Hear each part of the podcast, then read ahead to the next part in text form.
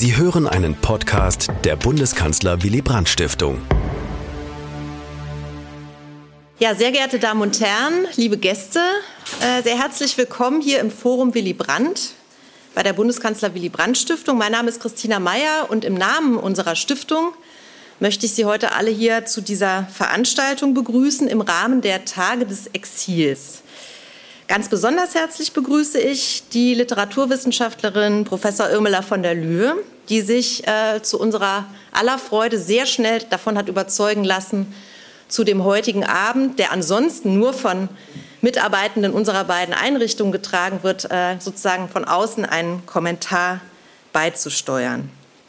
Wir freuen uns sehr, dass so viele Gäste gekommen sind, wir so ein volles Haus haben, so viele interessierte und interessante Leute zu uns gefunden haben. Ja, die Idee zu dieser Veranstaltung, die entstand schon vor weit über einem Jahr, wenn ich mich richtig erinnere. Denn damals ähm, hat die Körperstiftung bereits ihre Fühler ausgestreckt nach interessierten Institutionen in Berlin zur Gestaltung dieses mehrwöchigen, umfangreichen Kultur- und Veranstaltungsprogramms, das ja von der Körperstiftung in jedem Jahr in einer anderen Stadt ausgerichtet und, wie man sagen muss, ausgesprochen professionell organisiert und koordiniert wird. Ja, und im Anschluss an ein digitales Vernetzungstreffen mit allerlei interessierten Einrichtungen haben dann das Moses Mendelssohn Zentrum in Potsdam und wir, die Bundeskanzler Willy Brandt Stiftung, beschlossen, eine gemeinsame Abendveranstaltung auf die Beine zu stellen. Und zwar zur Nachgeschichte des Exils, zur sogenannten Remigration. Das Wirken von Rückkehrerinnen und Rückkehrern aus dem Exil hat Nachkriegsdeutschland oder besser gesagt die beiden Nachkriegsdeutschlands in je ganz besonderer Weise geprägt. Und in der Forschungs- und in der Vermittlungsarbeit unserer beiden Einrichtungen spielt dieses Thema eine sehr wichtige Rolle. Unter dem Titel Ein neues Deutschland, Fragezeichen, Rückkehrerfahrungen nach 1945 möchten wir heute über die teils sehr unterschiedlichen Motivationen, Erwartungen und Erfahrungen von Menschen sprechen, die nach dem 30. Januar 1933 vor der Nazi-Herrschaft aus Deutschland hatten fliehen müssen und die sich dann nach dem Ende des Zweiten Weltkriegs dazu entschlossen, in ihre Heimat zurückzukehren. Die meisten von ihnen waren vom NS-Regime als Jüdinnen oder Juden oder wegen ihrer politischen Überzeugung oder gleich aus beiden Gründen verfolgt worden und hatten sich vielfach schon 1933, wie etwa Willy Brandt, zur Flucht ins Ausland entschlossen, meist in europäische Nachbarländer, sehr oft beziehungsweise von dort, von dort weiter, dann aber auch nach Nord- und Südamerika oder gar in andere Kontinente. Die Frage, ob man erst recht als Jüdin oder Jude wirklich in das postnationalsozialistische Deutschland zurückkehren wollte, war alles andere als leicht zu beantworten. Und diese Frage wurde schon bald nach Ende des Zweiten Weltkriegs und unter dem Eindruck des aufziehenden Kalten Kriegs um eine zusätzliche Facette erweitert und verkompliziert. Für welches neue Deutschland sollte man sich entscheiden? Was erhoffte man sich jeweils von den beiden entstehenden politischen Gebilden in den Westzonen und in der SBZ, in der Bundesrepublik und in der DDR? Und inwieweit wurden diese Erwartungen enttäuscht, herausgefordert und modifiziert? Gerade für viele Immigrantinnen und Immigranten aus dem weit gefächerten und ja von vielen Brüchen durchzogenen linken politischen Lagers entpuppte sich die Antwort darauf als eine besonders schwierige Entscheidung, die nicht selten revidiert, durch den Mauerbau 1961 dann aber meist endgültig zementiert wurde. Uns interessiert auch, wie Rückkehrerinnen und Rückkehrer in Ost und West wechselseitig aufeinander blickten und reagierten, ob und wie sie miteinander kommunizierten und natürlich, wie sie von der jeweiligen Mehrheitsgesellschaft von den sogenannten Daheimgebliebenen betrachtet und behandelt wurden.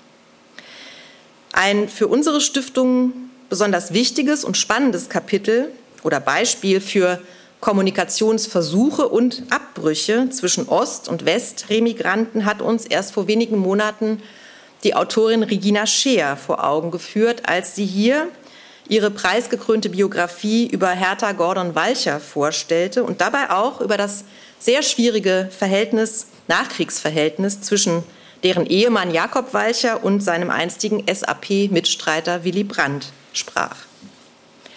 Aber zurück zum heutigen Abend und zum Ablauf.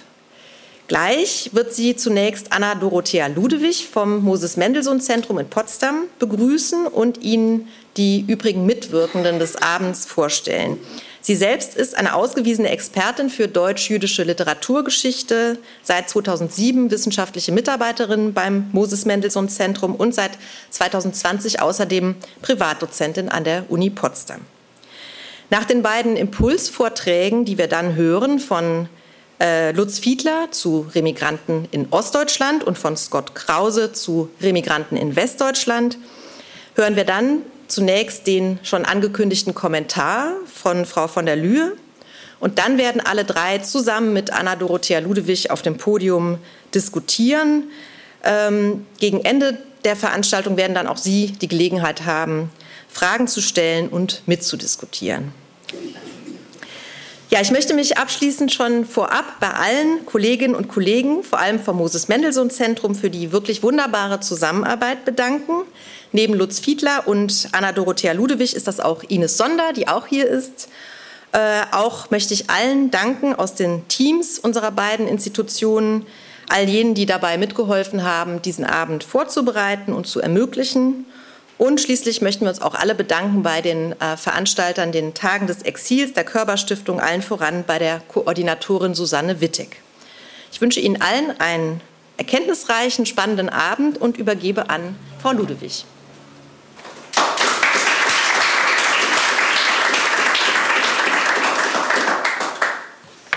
Ja, vielen Dank, liebe Christina. Und äh, wir freuen uns natürlich sehr, heute hier sein zu dürfen.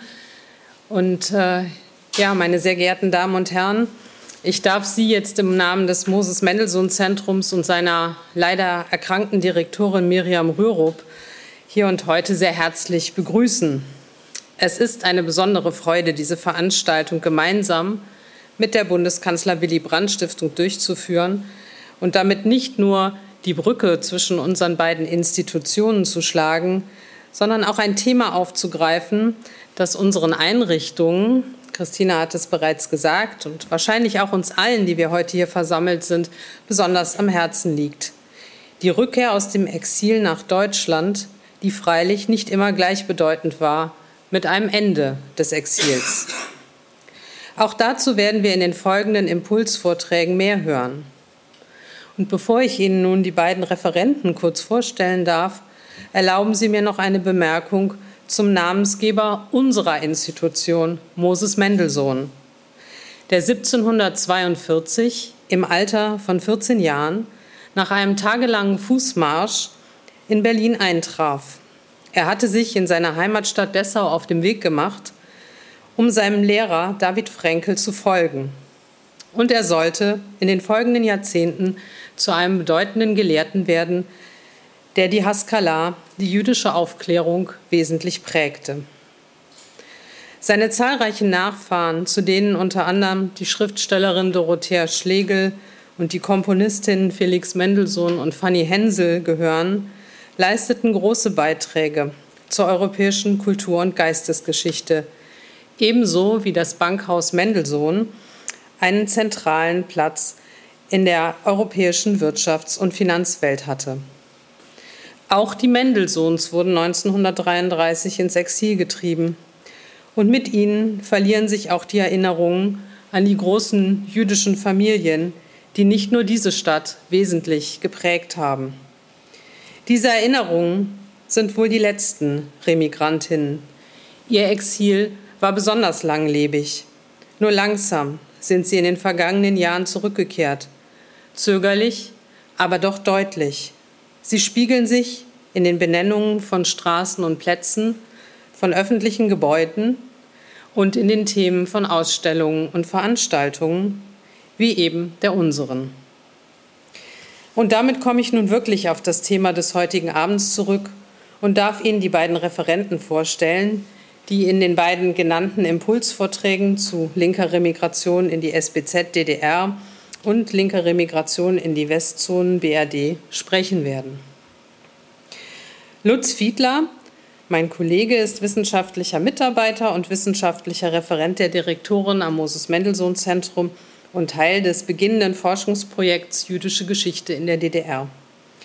Zu seinen jüngsten Publikationen zählen der mit Christian Schmidt herausgegebene Sammelband Postsäkulare Politik, Emanzipation, jüdische Erfahrungen und religiöse Gemeinschaften heute, der 2021 erschienen ist, und der gemeinsam mit Miriam Rürup veröffentlichte Beitrag Die Rückkehr der Herkunft, Transformationserfahrungen ostdeutscher Jüdinnen und Juden, der im aktuellen Jahrbuch Deutsche Einheit, also 2023, erschienen ist. Scott Krause, der anschließend sprechen wird, ist Leiter des Willy Brandt Forums Unkel.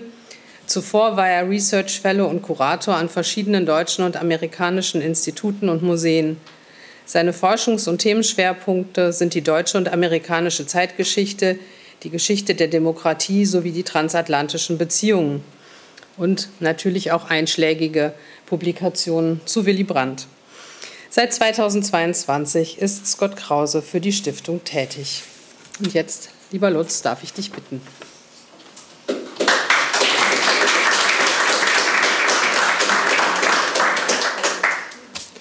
Ja, vielen Dank. Vielen Dank für die freundliche Einleitung, die freundliche Anmoderation. Vielen Dank, dass Sie alle hierher gekommen sind. Ich freue mich, hier zu sein. Und ich fange an. Am 22. August 1957, über eine Dekade nachdem er aus dem amerikanischen Exil nach Deutschland in die sowjetische Besatzungszone zurückgekehrt war, gab der Schriftsteller und Literaturwissenschaftler Alfred Kantorowitz im Westberliner Senderfreies Berlin eine öffentliche Erklärung über seinen Austritt aus der DDR. Mit dem heutigen Tage habe ich den Machtbereich der Ulbrichtschen Gewaltherrschaft verlassen, lautete der erste Satz der äußeren Abrechnung, die zugleich ein innerer Rechenschaftsbericht über den eigenen Weg in die kommunistische Partei im September 31 und die lang gehegte Hoffnung, und ich zitiere, auf die Geburt einer neuen Gesellschaft war, in der soziale Gerechtigkeit und persönliche Freiheit zu einem schönen Ausgleich gelangen. Es war diese Hoffnung, die ihn nach Weltkrieg und Holocaust auch die Entscheidung zur Rückkehr in den östlichen Teil Deutschlands treffen ließ.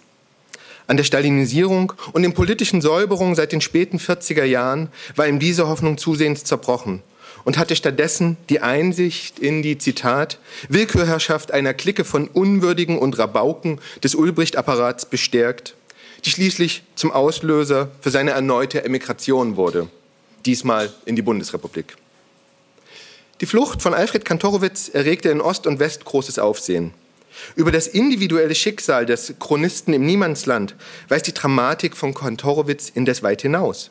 Vielmehr treten entlang seiner, seiner Person kollektive Grundkonstellationen der kommunistischen sowie jüdisch-kommunistischen Remigrationserfahrung in die sowjetische Besatzungszone und spätere DDR hervor, die uns vielleicht als eine Art Geländer für allgemeine Fragen dienen können. Was überhaupt hat Emigrantinnen und Emigranten nach Krieg und Holocaust zur Rückkehr bewogen? Welche Hoffnungen und Erwartungen waren mit einer Remigration verbunden? Und warum entschieden sie sich für die sowjetische Besatzungszone bzw. den ostdeutschen Teilstaat?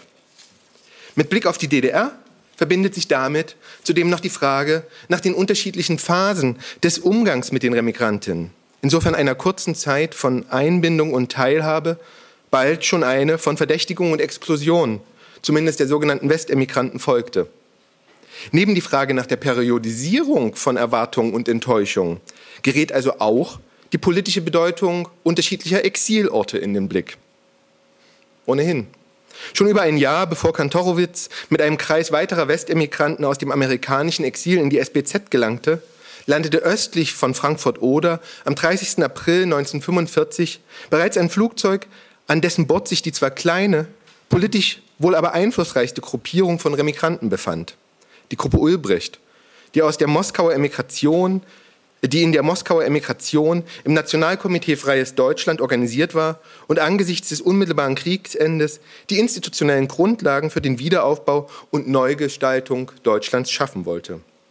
Nach Hitler wir hatte schon in den 30er Jahren die Losung der Weimarer Kommunisten gelautet, die sie jetzt unter dem Schutz der sowjetischen Besatzungsmacht realisieren wollten.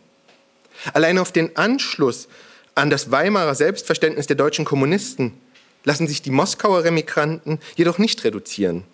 Kaum weniger handelte es sich hier um jenen kleinen Kreis deutscher Exilanten, die die stalinistischen Säuberungen innerhalb der Sowjetunion überstanden hatten und aus diesen selbst als bedingungslose und moskautreue Stalinisten hervorgegangen waren. Eine Erfahrung, die sich auch in die Pläne der politischen Umgestaltung in Deutschland eingeschrieben hatte.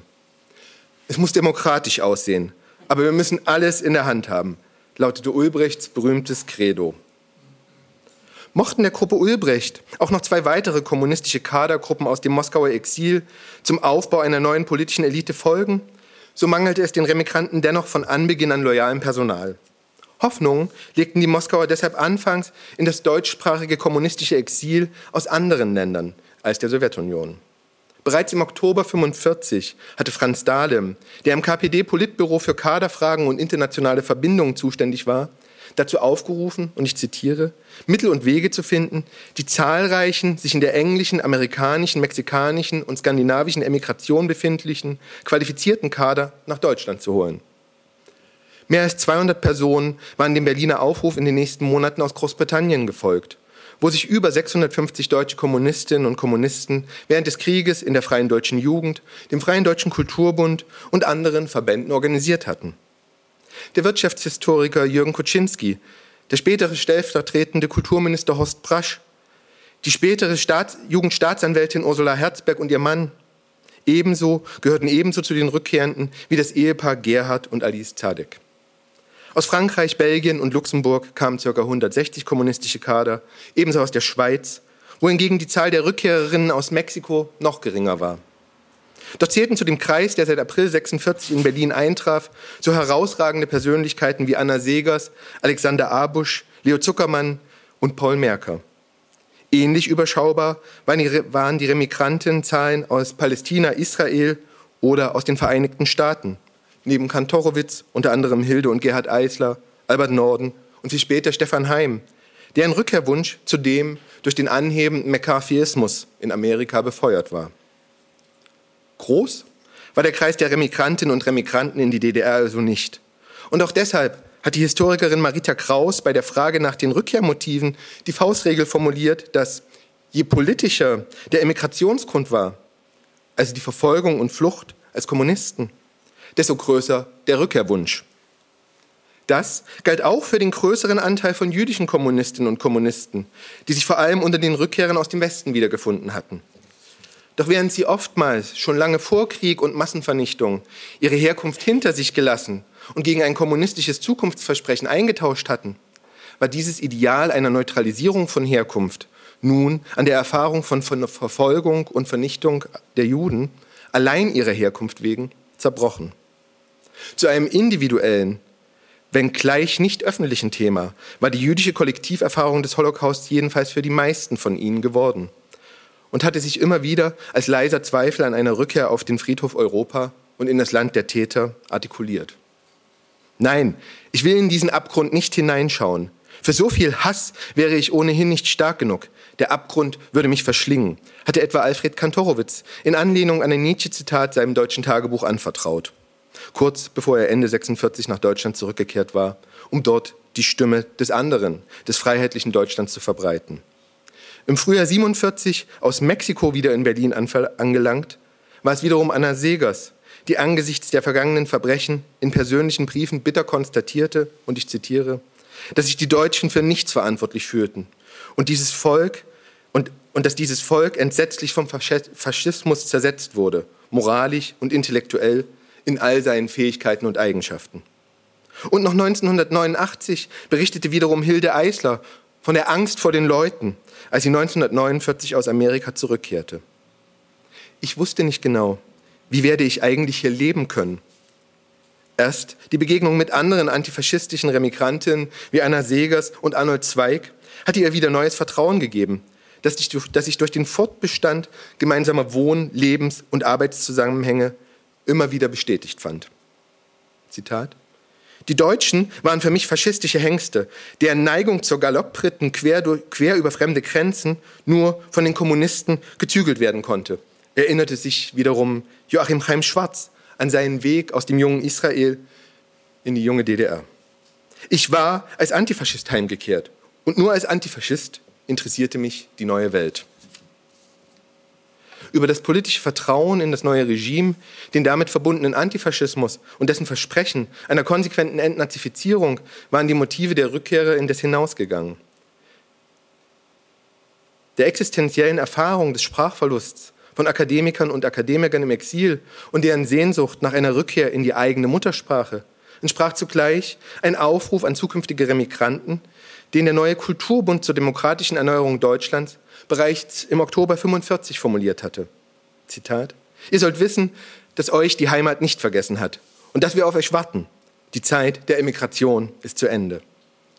Zwei Jahre später war es der inzwischen zurückgekehrte Alfred Kantorowitz, der die Bedeutung der Remigranten nun auf dem ersten Schriftstellerkongress 1947 als Zitat den Vortrupp einer neuen Gesellschaft und als Architekten des neu zu erbauenden Hauses unterstrich.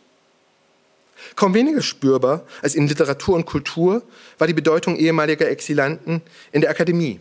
Die Universität Leipzig wurde fast, so der Historiker Mario Kessler, zu einer Westemigrantenuniversität. Wie offen die unmittelbaren Nachkriegsjahre der Zwischenzeit, also jener kurzen Phase bis zum anhebenden Kalten Krieg und der inneren Stalinisierung der DDR, noch für den Einfluss und die Prägung von sogenannten Westemigranten waren, zeigte sich indes nicht nur im Ruf von so unorthodoxen Marxisten wie Henrik Crossmann, Ernst Bloch oder Hans Mayer an die Universitäten. In einer Zeit, in der die Gründung eines unabhängigen sozialistischen Teilstaats noch fern schien, konnte auch der politische und kulturelle Wirkungsradius der Remigranten noch über die Grenzen der sowjetischen Besatzungszone hinausreichen. Unmittelbar sichtbar war das auch am Titel der 1947 von Alfred Kantorowitz ins Leben gerufenen Zeitschrift Ost und West geworden, die die Deutschen mit der Literatur und den Gedanken des anderen Deutschlands und des Exils vertraut machen und zugleich eine Brücke zwischen den Mächten sein wollte. 100.000 Exemplare zählte die erste Auflage der Zeitschrift im Juli 1947, doch schon zwei Jahre später war sie ein Geldproblem der Zentralisierung der ostdeutschen Kultur und der Teilung des Landes zerbrochen. Nirgends aber zeigte sich der kurze Möglichkeits- und Gestaltungsraum für Remigranten aus dem westlichen Exil eindringlicher und zugleich dramatischer als in der Sphäre des Politischen.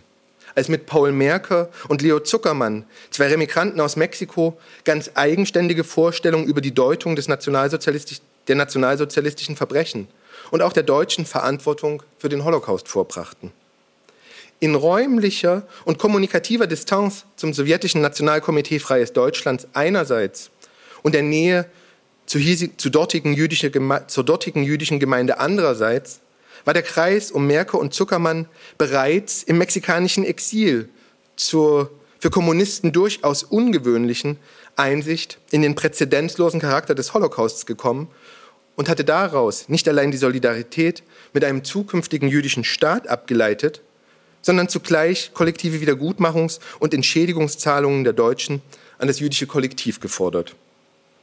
Wieder zurück in Berlin, Zuckermann wurde zum Staatssekretär von Wilhelm Pieck, während Paul Merker 1949 sogar noch ins Politbüro einzog, versuchten beide, ihre Einsichten in politische Praxis zu verwandeln. Zuckermann begann an einem Entschädigungsgesetz für Juden und das jüdische Kollektiv zu arbeiten. Zwar fand die Anfertigung dieses Entwurfs Ende 1947 noch die Zustimmung der Partei, und der Historiker Philipp Graf hat das eindrücklich herausgearbeitet. Als der Text ein Jahr später aber auf ideologischer Grundlage zu den Akten gelegt wurde, begannen für Zuckermann und Merker ihre Position nun zum Verhängnis zu werden. Ihre Diskreditierung stand nun im Zeichen einer politischen Wende, in der sich die innere Stalinisierung der DDR mit einer Kampagne gegen sogenannte Westemigranten verschränkte, die sich zudem antisemitisch einfärbte. Dass die kurze Phase der Zwischenzeit bereits 1948 wieder endete und es mit der Gründung der DDR auch hier zu spätstalinistischen Säuberungen kam, nahm mancherlei Ausgangspunkt in Entwicklungen außerhalb des Landes. Anhebende Krieg, dem anhebenden Kalten Krieg, dem sowjetischen Zerwürfnis mit Titus Jugoslawien, aber auch die Rückkehr antisemitisch eingefärbter Verschwörungstheorien in der Sowjetunion und damit verbundenen Schauprozessen in Ostmitteleuropa trugen das ihre dazu bei. Innerhalb der SPZ war der Weg zur DDR schließlich auch von einer eigenen Stalinisierung und, der Etablierung der SED als Partei neuen Typs unter der Dominanz der Moskauer eingeleitet. Die neu geschaffene Zentrale Parteikontrollkommission zur, Zitat, Entfernung feindlicher, verantwortungsloser Elemente in der Partei richtete sich im November 1949 mit der Gründung der Kommission zur Überprüfung von Parteimitgliedern aus westlicher Emigration und Kriegsgefangenschaft schließlich ganz unmittelbar gegen Rückkehrende aus dem westlichen Exil. Unter dem Verdacht und Vorwurf von Trotzkismus, Titoismus, Sozialdemokratismus sowie imperialistischer Spionage und Agententätigkeit wurden bis ins Frühjahr 1953 zahlreiche Parteiausschlüsse, Verhöre und Umbesetzungen vollzogen, die sich tief in das Bewusstsein der Remigranten eingeschrieben hatten. Bereits die unmittelbare Verschränkung mit den ungarischen Ermittlungen gegen Noel Field verlieh, verlieh den Untersuchungen zudem einen antijüdischen Charakter. Eine vollends antisemitische Färbung bekamen die Untersuchungen, Verdächtigungen und Drangsalierungen schließlich im Zuge des Lansky-Prozesses vom Herbst 1952 und der Prager Hinrichtung von jüdisch-kommunistischen Westemigranten. Als Hermann Matern, Moskau-Rückkehrer der ersten Stunde und Leiter der zentralen Parteikontrollkommission, seine Lehren aus dem Slansky-Prozess veröffentlichte, da zeterte er nicht nur im Allgemeinen gegen imperialistische Agenten und Spione, sondern bezichtigte Paul Merker und Leo Zuckermann wegen ihres Westexils und Ringens um Anerkennung der jüdischen Erfahrung des Holocausts und einem Entschädigungsgesetz für die DDR mit den Vorwürfen von Zionismus, Kosmopolitismus und Imperialismus. Zwar war mit der Inhaftierung und einem geplanten Schauprozess gegen Paul Merker explizit ein nichtjüdischer Mexiko-Emigrant ins Zentrum der Kampagne gerückt worden. An deren antisemitischer Rhetorik wie Praxis bestand indes keinerlei Zweifel. Bereits am 15. Dezember, wenige Tage nach der Festnahme Merkers, brachte sich deshalb Leo Zuckermann in West-Berlin in Sicherheit, um wenig später an seinen einstigen Exilort nach Mexico City zurückzukehren. Nachdem Ende 52 auch die Räume der jüdischen Gemeinde durchsucht und zahlreiche Festnahmen und Befragungen stattgefunden hatten, verließ im Januar 53 schließlich über ein Viertel der jüdischen Gemeindemitglieder und einiger ihrer Vorsteher aus Angst das Land. Wieder war es Alfred Kantorowitz, der die Dramatik der Ereignisse in scharfe Worte gefasst und in den Kontext deutscher Geschichte gestellt hatte.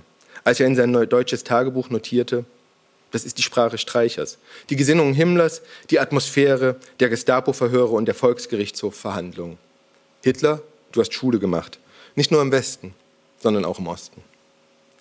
Stalins Tod und ich komme zum Ende, im März 1953 hatte der Kampagne zwar kein unmittelbares Ende bereitet, deren Ausweitung auf andere Kreise des westlichen Exils indes unterbunden.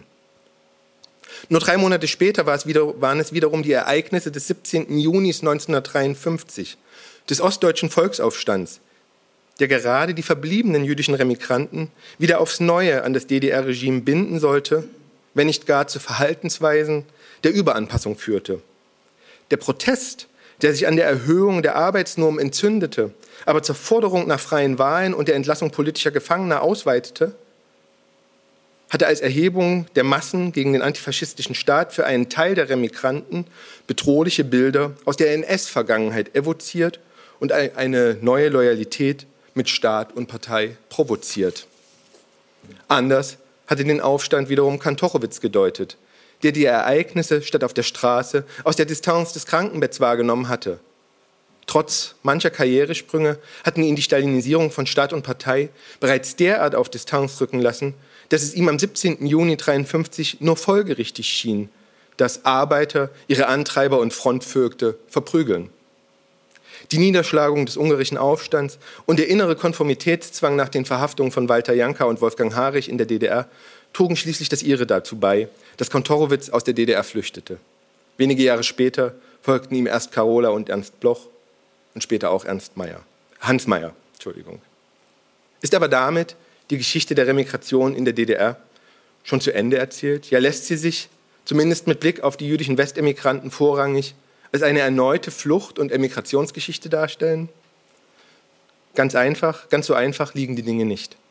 Mario Kessler hat eindrücklich gezeigt, inwiefern es seit Mitte der 50er Jahre auch für die Westemigranten in der DDR neue Formen politischer und gesellschaftlicher Teilhabe gab.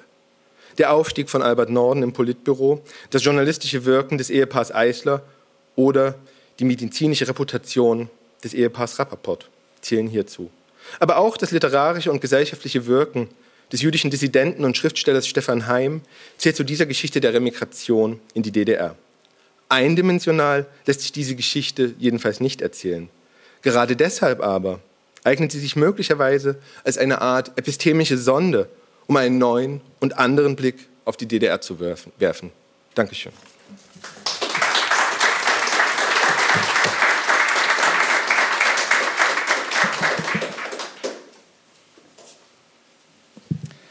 Willy Brandt mag der prominenteste zurückgekehrte Immigrant in den Westen sein. Er steht aber auch für eine ganze Kohorte sogenannter Remigranten. Und ich glaube, es ist wichtig zu betonen, sie waren nicht nur eine weitere Opfergruppe des NS-Regimes, sondern auch Impulsgeber für den demokratischen Neubeginn in den Westen Deutschlands.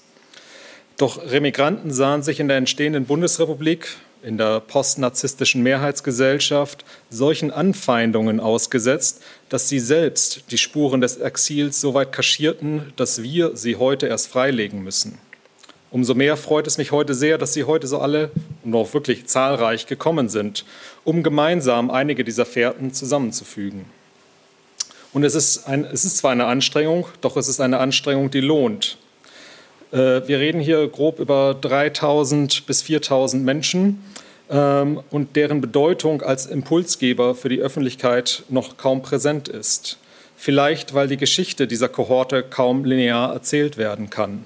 Also es klang bereits an, woher kamen sie, wohin gingen sie ins Exil und auch in welches Nachkriegsdeutschland kamen sie zurück.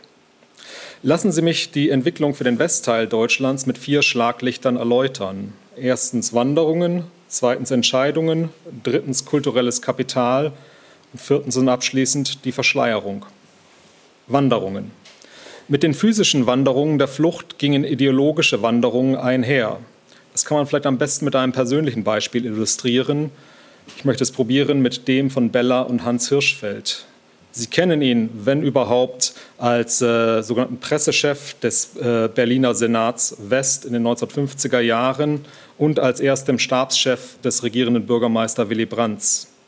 Doch zu Beginn seiner Karriere personifizierte Hans Hirschfeld das progressive Potenzial der Weimarer Republik.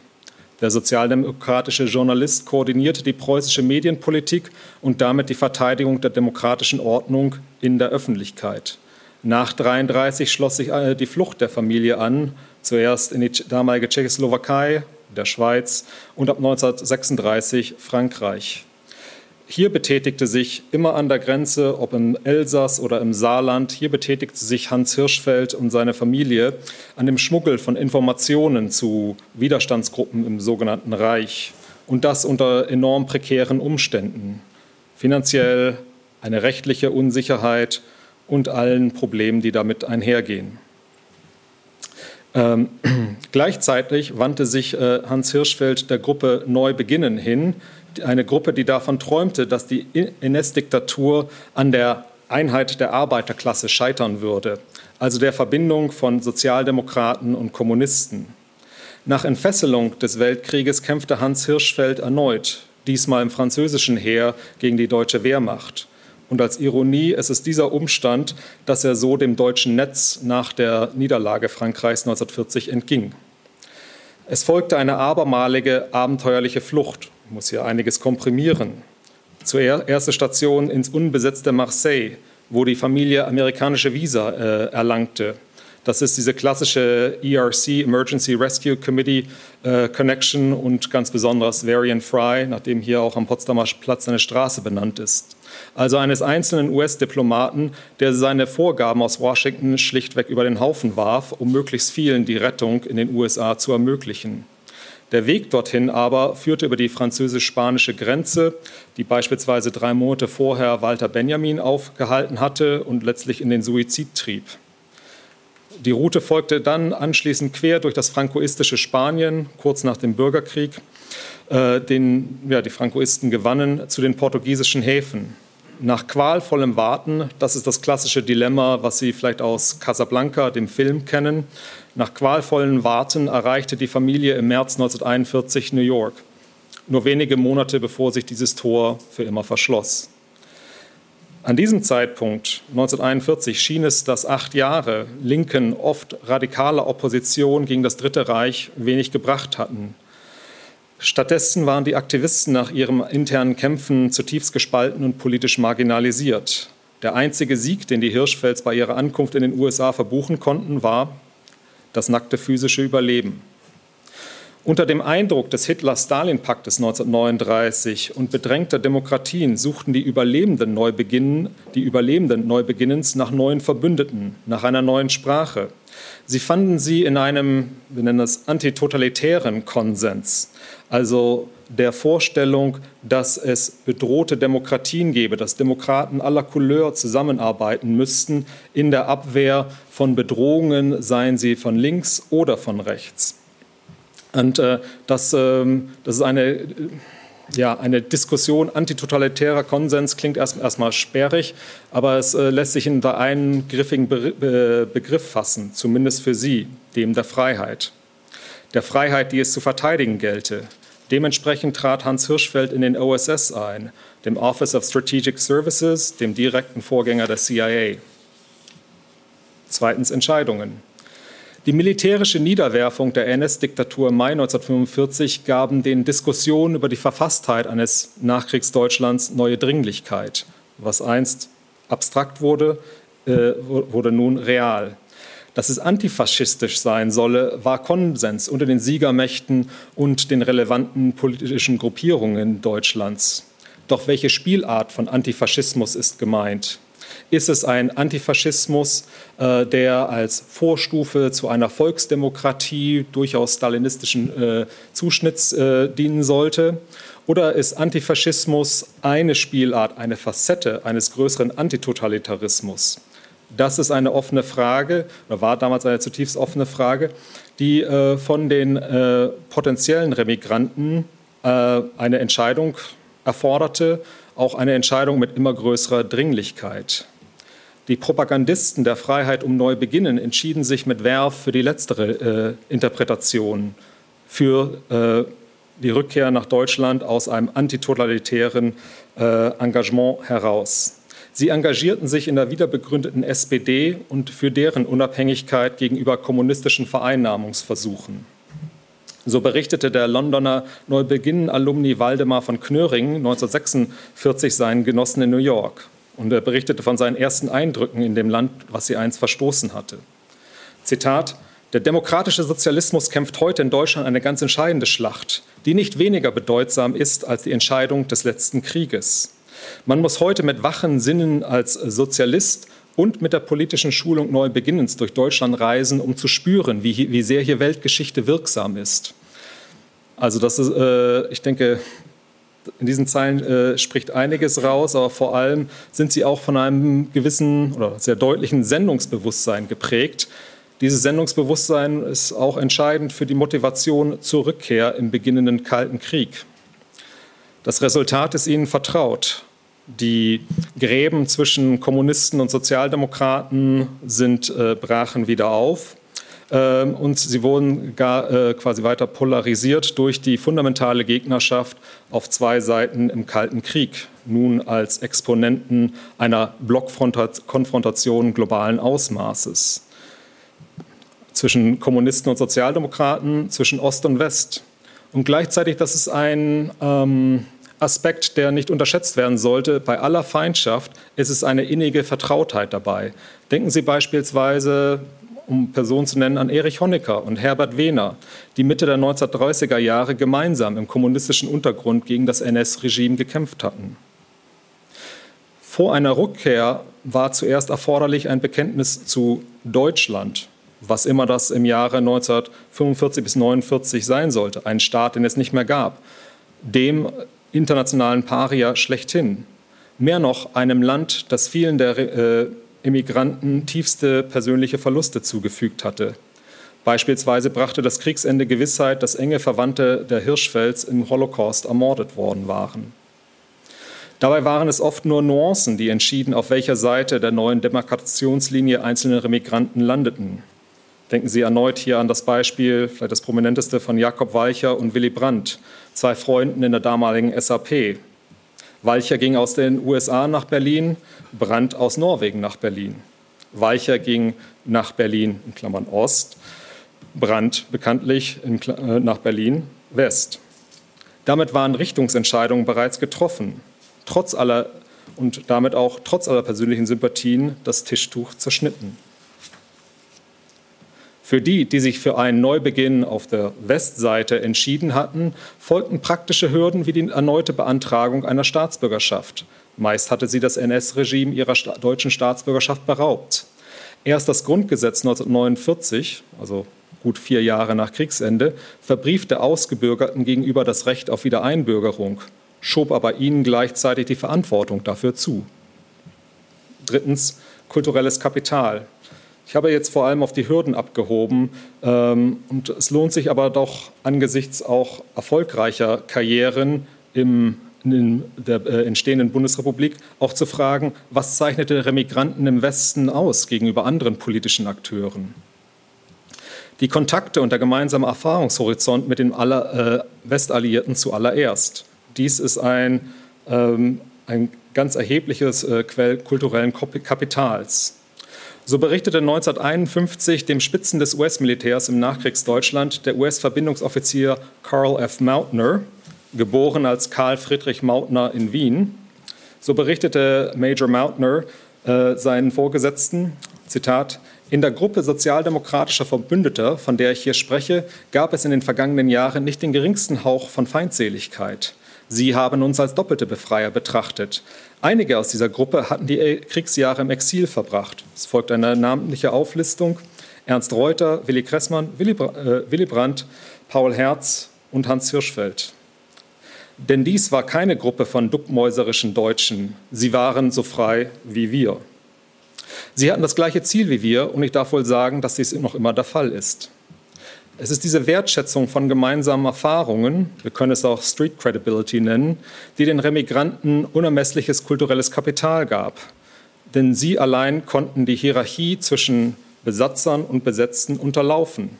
Denken Sie an die berühmt-berüchtigte norwegische Uniform Willy Brandts. Sie ist nicht nur eine Verirrung, sondern auch eine Eintrittskarte.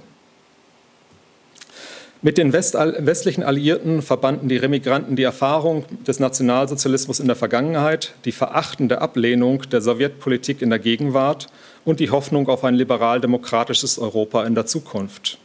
Eines der wichtigsten Schauplätze für diese Ambitionen war die SPD, die bereits ab 1946 nur in den Westzonen wirken durfte.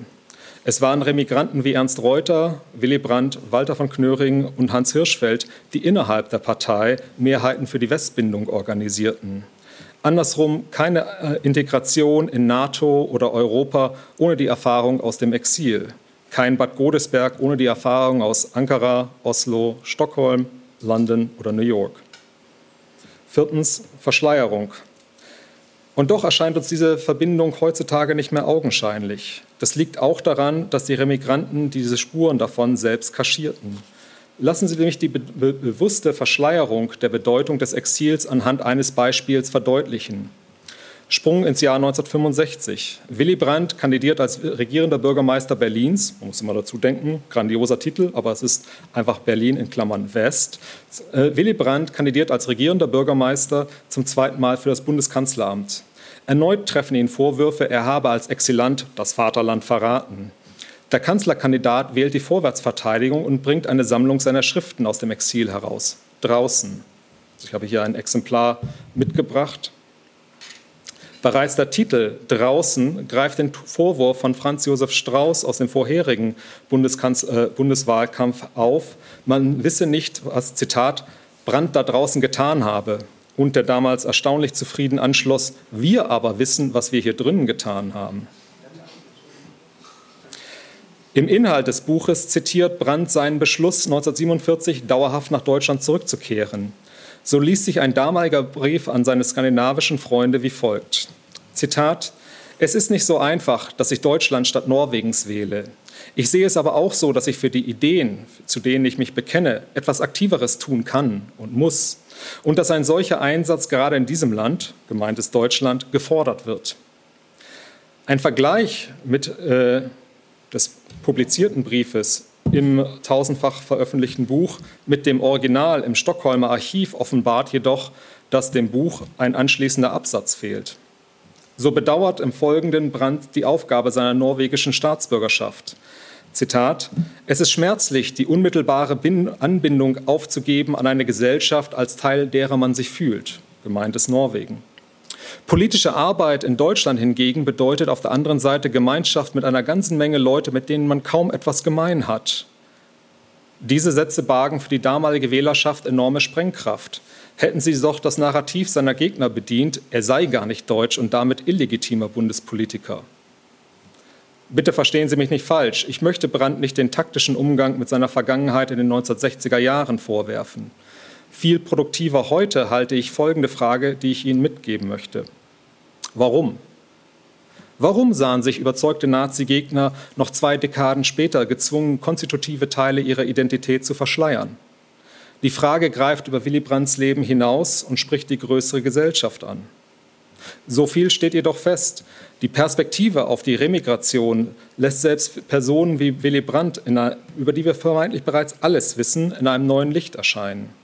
Neben der Frage, äh, neben der Figur des umarmenden Brückenbauers tritt auch der Politiker mit Ellbogen. Neben Willy Wolke tritt auch Willy Wille. Willy Wille, so viel Wortspiel sei mir erlaubt.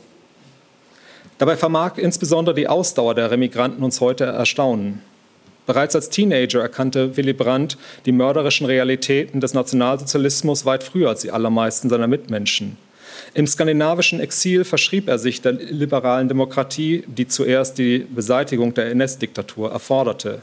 1947 unternahm er erneut einen Sprung ins Ungewisse, als, äh, als er sich entschloss, in den vom NS hinterlassenen Trümmern sich politisch zu engagieren. Seine Motivation dafür legte er ebenfalls im vollständigen Brief äh, dar, und zwar wie folgt. Für Europa, für Demokratie und Frieden und trotz allem. Hiermit möchte ich den Vortrag schließen und gleich in die Diskussion mit Ihnen allen treten. Herzlichen Dank.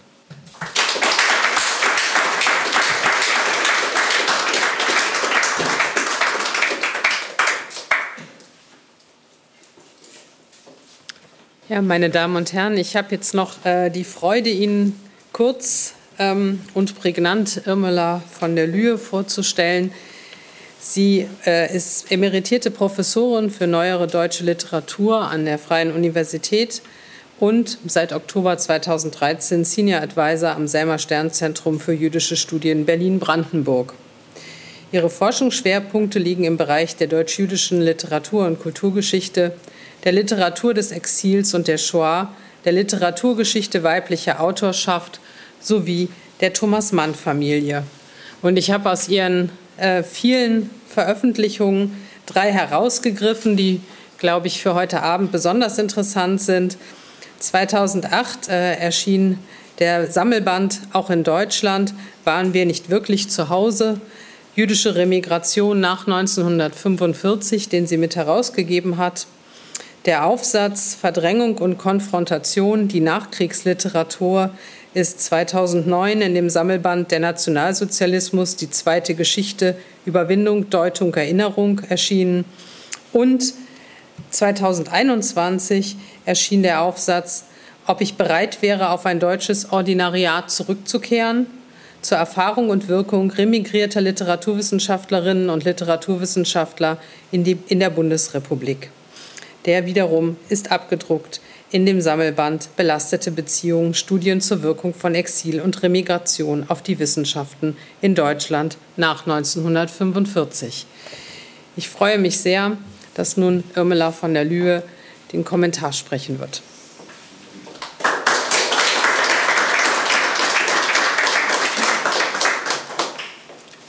Ja, guten Abend, meine Damen und Herren, auch von meiner Seite. Sie haben zwei sehr kompakte, gewichtige Vorträge bereits gehört. Ich ahne, dass Sie brennen äh, darauf, eine Diskussion zwischen den beiden Referenten äh, zu erleben. Und äh, ich gestehe, ich tue es auch erlaube mir äh, vorab ein paar Überlegungen hinsichtlich der Frage, die Sie womöglich auch umtreibt. Was eigentlich lässt sich denn nun vergleichen? Und wo sind die ins Auge sprengenden, gravierenden Unterschiede zwischen dem, was Remigration in, den, in die Ostzone und spätere DDR und dem, was Remigration in die Westzonen und die spätere Bundesrepublik betrifft? Dazu äh, haben beide Vorträge äh, prägnante und materialreiche äh, Stellungnahmen äh, geliefert. Ich erlaube mir äh, einige kontextualisierende und äh, für die Diskussion hoffentlich vorbereitende Überlegungen. Sie erlauben mir zunächst einige Zahlen in Erinnerung zu rufen. Ungefähr eine halbe Million Menschen sind seit 1933 aus dem Deutschen Reich geflohen. Mehr als die Hälfte von ihnen waren jüdischer Herkunft. Gemessen an heutigen Zahlen zur globalen Migration mag das harmlos anmuten. Für damalige Verhältnisse waren es alarmierende Zahlen, die Hilfsorganisationen, Regierungen und auch den Völkerbund auf den Plan riefen. Es kommt und kam hinzu, und das hat die Weltöffentlichkeit damals sehr wohl wahrgenommen, dass ein Regime, das nationalsozialistische, binnen weniger Monate fast die gesamte künstlerische, wissenschaftliche und intellektuelle Elite ins Exil getrieben hatte und dies aus dem Land der sogenannten Dichter und Denker. Das ist heute nicht unser Thema. Wohl aber möchte ich darauf hinweisen, dass die Remigration, von der wir sprechen, weder in, in den Ostteil Deutschlands noch in den Westteil Deutschlands ein Massenphänomen war. Marita Kraus, Herr Fiedler hat sie zitiert, wir verdanken ihr die wichtigsten Arbeiten zur Remigration, schätzt die Gesamtzahl von Remigranten und Remigrantinnen auf annähernd 30.000 davon circa 4000 Sozialdemokraten, circa 3000 Kommunisten. Von den knapp 270.000 jüdischen Emigranten und Emigrantinnen kehrten nur circa 4 bis 5 Prozent zurück. Zwischen 12 und 15.000 meldeten sich in den wiedererstehenden jüdischen Gemeinden. Zum Verständnis dieser Zahlen muss gehören, was Sie gegebenenfalls wissen, dass, oder ganz gewiss wissen, dass in vielen Fällen die vom NS-Regime verursachte Remigration, wie wir heute sagen würden, mehrfach kodiert war. Also sowohl mit jüdischer Herkunft als auch mit politischen Überzeugungen, als auch mit einer Funktion, einem Beruf, einer Tätigkeit zu tun haben konnte, die im neuen Regime als entartet galt. Auch wenn wir über prominente und bekannte Persönlichkeiten in Ost und West sprechen, auch wenn es zwischen der Rolle und der Wirkung remigrierter Personen und Personengruppen für den Aufbau der jeweiligen politischen Systeme und Gesellschaften in Ost und West einige Ähnlichkeiten, vor allem aber erhebliche Unterschiede gibt, gemessen an den ursprünglichen Zahlen, war und blieb die Zahl der Remigrantinnen und Remigranten sehr überschaubar die uns heute interessierende politische Remigration, also diejenigen Personen und Personengruppen, die mit einem expliziten politischen Ziel zum Wiederaufbau des Landes kamen, Stichwort Brand und Neubeginnen, Stichwort Moskau-Gruppe Ulbricht. Es betrifft dies eine kleine Gruppe von Männern, ganz wenigen Frauen. Die, das gilt für die spätere Bundesrepublik, im Parlamentarischen Rat an der Ausarbeitung des Grundgesetzes beteiligt waren, sich am Modell der westlich-liberalen Demokratie orientierten und dem Neuaufbau der Gewerkschaften, des Rundfunks, dem Zeitungswesen, der Schulen und des Bildungssystems in den Westzonen sich verschrieben hatten. Nicht selten waren sie von den alliierten Besatzungsbehörden engagiert worden, welche Verbindungen und welche, welchen Blick Willy Brandt auf die sozialdemokratischen Remigranten hatte, wie er und bedeutende andere Bürgermeister, darunter sein Vorgänger in Berlin, nämlich Ernst Reuter, oder sein Kollege in Hamburg, nämlich Herbert Weichmann, auf ihre eigene Situation geblickt und auf ihren Wirkungsradius geblickt haben. Das wüsste ich gern ein wenig genauer. Darauf könnten wir vielleicht in der Diskussion noch zu sprechen kommen.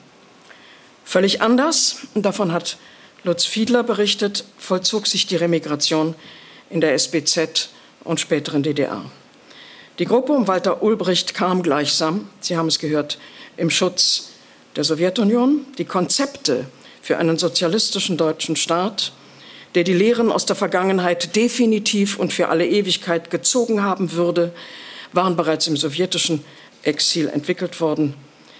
Die kommunistischen Westemigranten aus England, Mexiko und USA, Sie haben die Namen gehört, teilten sie, was sie vor Misstrauen, vor Verdächtigungen und Denunziationen nicht schützte. Und, auch davon haben wir gehört, jene Säuberungskampagnen auslöste, deren Opfer Paul Merker, Leo Zuckermann und viele andere werden sollten. Bereits 1948, so dürfen wir festhalten, waren in der späteren DDR, aber im Grunde auch im Westen, die Weichen für einen, im Westen in anderer Hinsicht, in der DDR waren die Weichen für einen Einparteienstaat gestellt worden, der sich dem Antifaschismus verschrieben hatte und doch diejenigen kaltstellte, die den Mord an den deutschen und europäischen Juden ein singuläres Verbrechen genannt und für die kollektive Wiedergutmachungs- und Entschädigungszahlung der Deutschen an das jüdische Volk plädiert hatten.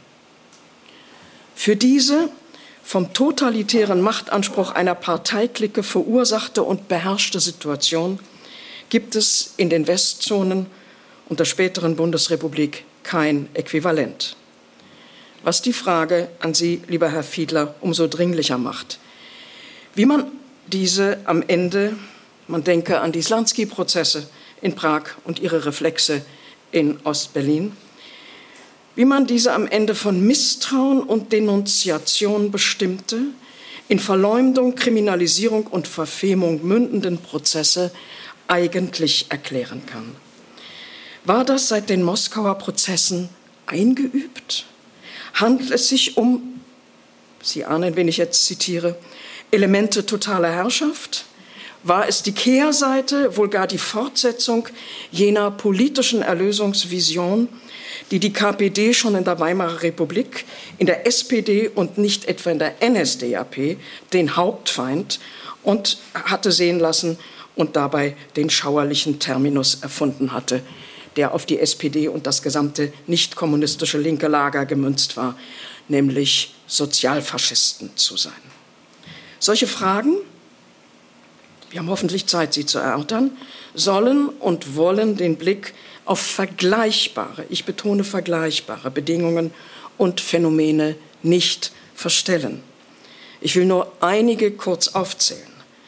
Auch wenn immer behauptet wird, es habe in den Westzonen, anders als im Osten, keine systematische Rückrufaktionen gegeben, so ist an folgende Sachverhalte zu erinnern. Erstens.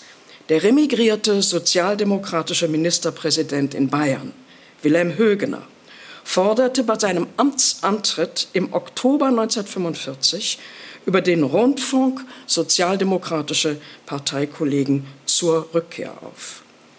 Zweitens. Es folgte im November 1945 der Rückkehraufruf des von Johannes R. Becher gegründeten Kulturbunds zur demokratischen Erneuerung Deutschlands. Drittens, im März 1946 formulierten in Berlin, in Gesamtberlin, CDU, SPD, KPD und LDP, also Liberaldemokraten, Vorläufer der heutigen äh, äh, FDP, einen gemeinsamen Aufruf an die Emigranten. Schließlich eines von äh, anderen, zahlreichen anderen Beispielen. Der Frankfurter, Frankfurter Frankfurt am Main ist gemeint. Der Frankfurter Oberbürgermeister Kolb wandte sich 1947 an die vertriebenen Juden und Jüdinnen Frankfurts. Das ist ein anderes Thema. Die Liste ließe sich fortsetzen. Nur den wichtigsten Rückruf aus dem Jahre 1947 will ich noch erwähnen. Er erfolgte durch die erste und einzige und letzte gesamtdeutsche Ministerpräsidentenkonferenz, der, so der Titel, Ruf an das andere Deutschland verdankte sich der Initiative eines, erstaunlich genug, Dagebliebenen, nämlich des seit Juni 1946 amtierenden bayerischen Staatssekretärs Dieter Sattler. Er wandte sich insbesondere an emigrierte Schriftstellerinnen, Künstler, Intellektuelle, bat sie um Rückkehr und die dringend notwendige Mitwirkung am geistigen, an dem, was man damals nannte, den geistigen Wiederaufbau in den Westzonen. Hintergrund dieses Appells war das Eingeständnis eines vollkommenen Scheiterns, nämlich der offenbar fehlgehenden amerikanischen Re-Education-Politik. Sattler trieb nun vor allem die Sorge um das notorisch aggressiv lamoyante Bewusstsein der Durchschnittsdeutschen um. Dieses aggressiv, was ich nenne, aggressiv lamoyante Bewusstsein der Durchschnittsdeutschen artikulierte sich in zwei Topoi. Erst waren wir der Diktatur Hitlers ausgesetzt, jetzt sind wir besetzt. Die Remigranten und Remigrantinnen sollten, so Sattlers Hoffnung, die natürlich alsbald zerstob, mit ihren Erfahrungen und Erlebnissen diesem gefährlichen Mental State of Mind entgegenarbeiten. Sie sollten sich willkommen und gebraucht fühlen. Wir wissen, was daraus wurde. Welche Erfahrungen emigrierte vor allem, emigrierte Schriftsteller und in Westdeutschland machten, darüber können Sie seit 1985 in einem ungemein materialreichen Buch von Peter Merz viele Stimmen hören. Von Günter Anders bis Arnold Zweig, von Ernst Bloch, Alfred Kantorowitsch bis Karl Zuckmeier hat Peter Merz die Stimmen versammelt unter der Überschrift Erfahrungen emigrierter Autoren. Willy Brandt, von dem wir durch Herrn Krause ja ausführlich gehört haben, ist Ausnahme und Bestätigung für diesen Befund in einem. Er entschloss sich zur Rückkehr nach Deutschland und dies mit einer klaren politischen Zielsetzung und, so belegt der von Ihnen am Schluss zitierte Text, im Wissen darum, dass man in Westdeutschland auf, ich zitiere äh, Ihr Zitat, eine ganze Menge Leute treffen würde, mit denen man kaum etwas gemein hat. Was das bedeuten sollte, hat Willy Brandt in der Bundes, äh, im, Bundestags, äh, im Bundestagswahlkampf 1965 schmerzhaft erleben dürfen. Die meisten Emigranten, über Thomas Mann will ich hier gar nicht reden, obwohl es mir schwerfällt, die meisten Emigranten haben das sehr viel früher zu spüren bekommen. Es sollte sich auf eine nicht nur für Willy Brandt kaum erwartete Weise bestätigen, nämlich im stets latenten und im Wahlkampf dann offen artikulierten aggressiven Ressentiment gegen Emigranten. Sie hatten um das berühmte äh, Wort von Gottfried Benn, der es schon 1933 öffentlich gegen Klaus Mann geschleudert hatte. Sie hatten die Emigranten sich es in, auf den Logen und Parterreplätzen an den sonnigen Stränden der Côte d'Azur bequem gemacht, während das Vaterland in Schutt und Asche gelegt wurde, beziehungsweise zuvor von der Diktatur beherrscht worden war. Wir haben äh, über beide Konstellationen, sowohl diejenigen, äh, die Konstellation, die im Osten zu rekonstruieren ist, als auch diejenige im Westen, ausführlich gehört. Ich würde für die Diskussion sehr gerne vorschlagen, äh, dass wir es noch einmal zu konzentrieren versuchen auf Personen und Persönlichkeiten in ihrem jeweiligen politischen und dann politisch systemisch großen Unterschieden die Konstellation äh, zwischen der Gruppe Ulbricht und äh, Willy Brandt und seinem Umfeld könnte äh, kontroverser und unterschiedlicher nicht sein. Aber vielleicht ist es doch erhellend, wenn wir darüber nachher noch einmal sprechen. Vom Ressentiment, lassen Sie mich zum Schluss kommen, vom Ressentiment, nein, vom parteikommunistisch dirigierten Verdacht gegenüber den sogenannten Westemigranten der in der Auslöschung äh, münden konnte, der Personen und Persönlichkeiten wie Kantorowitsch, Hans Mayer, Ernst Bloch zur Flucht in die, aus der DDR ver, veranlasste, der zur Neutralisierung bzw. systematischen Verfolgung von Paul Merker und Leo Zuckermann und vieler anderer kommunistischer Autoren und Politiker geführt hatte, haben wir ausführlich gehört. Das neue Deutschland so der Titel dieser Veranstaltung, dass die, diese Remigranten sich erhofft hatten und an dessen Aufbau sie hatten mitwirken wollen, machte sie, sofern sie am Leben blieben, ein weiteres Mal zu Emigranten. Die Langzeitfolgen dieser Erfahrungen und Entwicklungen verdienen, so hat Lutz Fiedler gesagt und auch äh, Scott Krause hat, damit, hat darauf zu Recht hingewiesen, sie verdienen eine genaue Untersuchung. Und die jederzeit aktivierbaren Ressentiments, die sich bis weit in die 60er Jahre in der alten Bundesrepublik gegen Emigranten richteten, trafen prominente und weniger prominente Remigranten. Sie gingen in Ost und West Und hier tut sich nun erneut eine Parallele auf, auch wenn sie unterschiedlichen Strukturen entstammt. Sie führten in Ost und West gingen einher mit einer programmatischen, wie ich es nennen würde, programmatischen Blindheit gegenüber dem, was man im Westen pathetisch und enthistorisierend das jüdische Schicksal nannte, während man im Osten pauschal von den Opfern des Faschismus sprach und alsbald mit großer Radikalität den proto-imperialistischen Zionismus in Israel meinte, attackieren zu müssen. Ich darf es dabei sein Bewenden haben lassen. Danke für Ihre Geduld. Ich glaube, äh, wir sind reif für die Diskussion.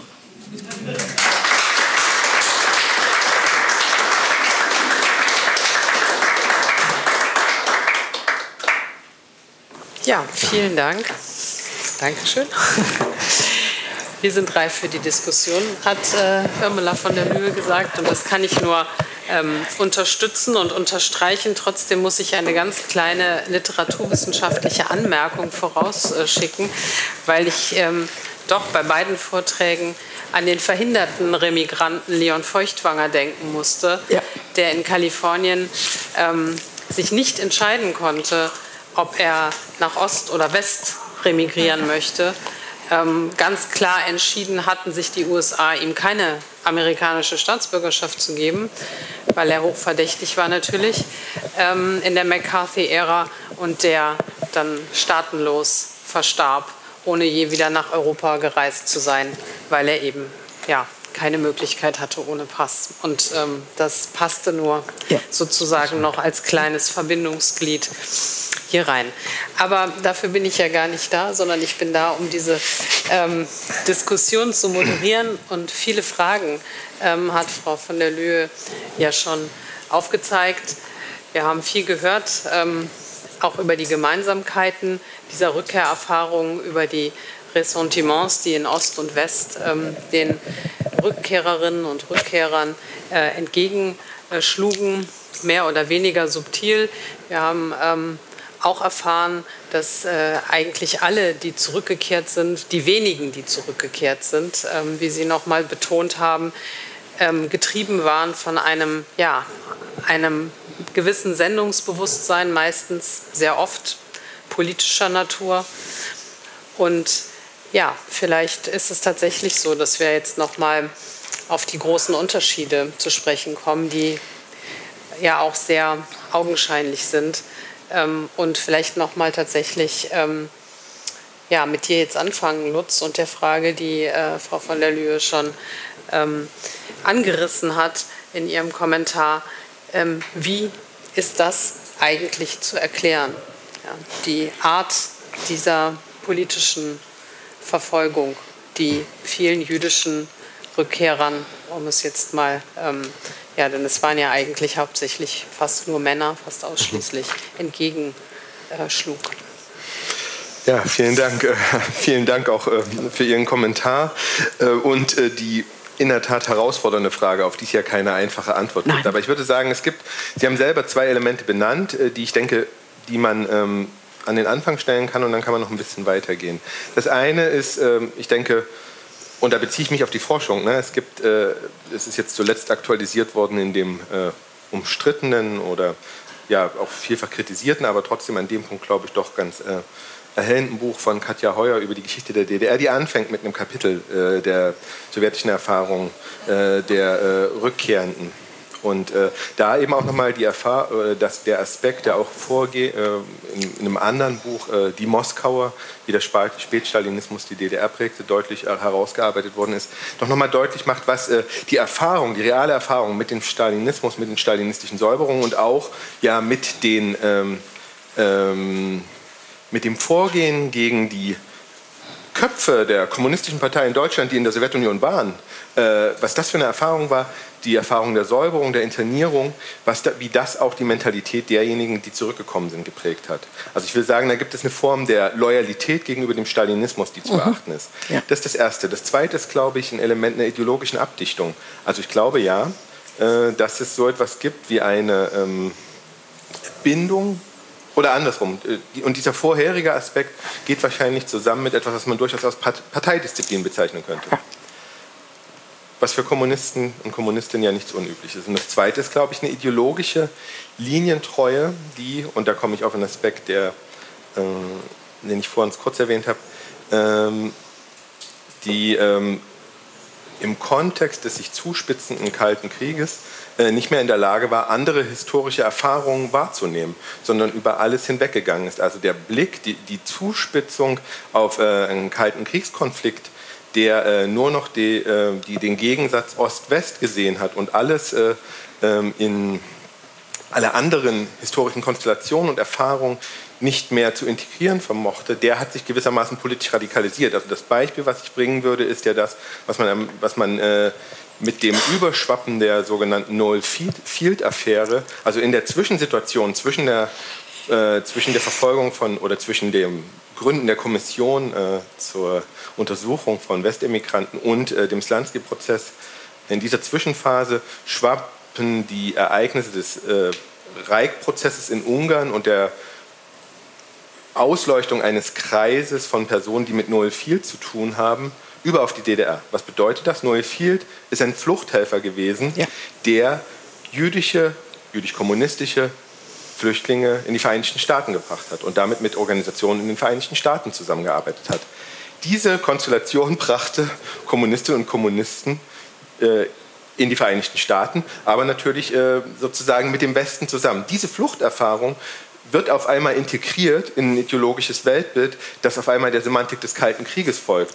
Und diese ideologische Verhärtung, die keine anderen Räume mehr ähm, ähm, oder keine anderen historischen Erfahrungen mehr gekannt hat, ist, glaube ich, ein Problem. Und dem kommt drittens, und Sie haben damit geendet, äh, entgegen, dass die äh, traditionelle kommunistische Semantik nicht in der Lage war, das trifft nicht nur auf den Kommunismus zu oder auf kommunistische Semantiken zu, die spezifische Erfahrung ähm, des Holocaust ja. äh, anzuerkennen. Das bedeutet die, ähm, äh, die Unterscheidung zwischen äh, Kämpfern gegen den Faschismus und Opfern des Faschismus, die mit einer Privilegierung, Privilegierung von Kämpfern gegen den Faschismus einhergegangen ist und nicht in der Lage war, äh, anzuerkennen, dass es eine spezifische Opferschaft gibt, allein der Herkunft wegen, die so etwas wie ein Erfahrungskollektiv konstituiert, was äh, sich äh, gewissermaßen gegenüber dem kommunistischen äh, Gleichheits, äh, was sich vom kommunistischen Gleichheitsparadigma unterscheidet, das nicht aufnehmen und integrieren zu können, sondern schon als etwas Verdächtiges per se anzunehmen, denke ich, trägt auch seinen Teil äh, zu dieser Radikalisierung bei. Und das ist äh, vielleicht als letzter Punkt, wird relativ deutlich eigentlich in den vorausgehenden Prozessen, die gar nicht so viel mit der DDR erstmal zu tun haben, sondern mit den Wirkungen äh, der, ähm, der Verfolgung und Säuberung, die parallel sich in der Sowjetunion vollziehen. Also das ist ja auch deutlich, mhm. dass erst äh, ursprünglich dort äh, so etwas wie ein jüdisch-antifaschistisches Komitee legitim und anerkannt war und dann äh, spätestens ab 48, äh, vorher Beginn die Verfolgung schon, zerschlagen wird und dann auch die Protagonisten nicht unähnlich. Äh, in der DDR gab es ja keine äh, Ermordung, aber doch äh, verfolgt und ermordet. Ja. Vielleicht so viel. Ja. Mhm. ja, vielleicht können wir da sozusagen mit der Westperspektive anschließen, ähm, wo keine Verfolgung stattgefunden hat, aber natürlich ganz klar auch eine Ressentiment geladene Stimmung, die ja bis hin zur Flucht nach vorne durch Publikation mhm. bei gleichzeitiger Selbstzensur ähm, ja. geführt hat. Ja, vielleicht kannst du dazu noch mal was sagen. Gern. Also grund, grundsätzlich, also es geht, geht, ja auch noch nach den Unterschieden heraus. Es geht ja letztlich auch, ist eine Interpretationssache um, ich bin Historiker, ähm, historische Tatsachen. Also welche äh, die Interpretation dessen, welche Lehren zog man aus 1939. Und es ist nicht nur der September 1939, sondern auch der August 1939. Welche Lehren zog man aus dem Hitler-Stalin-Pakt? Äh, der für viele Linke, die dann über verschiedenste Umwege dann in den Westen Deutschlands gelangen sollten nach dem Krieg, äh, war das äh, ganz klar, es war das Gefühl des Verrats. Und Zitat russischer, Zitat, russische Politik habe nichts mehr mit internationalem Sozialismus zu tun. Und äh, das ist dann die Suche nach ähm, weiteren Verbündeten. Und ähm, auch es kam wurde ja auch deutlich in der Diskussion bereits, es gibt auch ein materiell, äh, materielles Interesse. Viele, die, die zurückgekehrt sind, waren die, die vielleicht auch in den westlichen Exilländern Problem, mehr Probleme hatten, anzukommen, die keine Staatsbürgerschaft erhalten hatten, die, äh, die ihre durch unterschiedliche akademische Abschlüsse äh, Zitat, nicht unterkamen, was auch, eine, äh, auch ein natürlich Motivquell sein kann, sich doch nochmal die äh, Entwicklungen im Nachkriegsdeutschland genauer anzuschauen. Wir sprachen das Sendungsbewusstsein bereits an. Damit verbunden ist auch die Härte zu sich, aber auch gegenüber anderen. Also äh, wenn ich auf das, den August 1939 äh, rekurriere, hat das auch, es ist äh, eine antikommunistische Gesamterzählung, Einbettung, Interpretation der jüngsten Vergangenheit, die aber auch integrativ wirkt. So, und das ist nicht nur äh, für die Geschichte der Bundesrepublik, man kann sich auch fragen, warum haben sich holzschnittartig, warum haben sich Sozialdemokraten und die Adenauer CDU zusammengerauft für einen Staat? Ja, ja, es gibt, es gibt das Grundgesetz, aber es gibt auch ein gemeinsames Feindbild, was auch motiviert.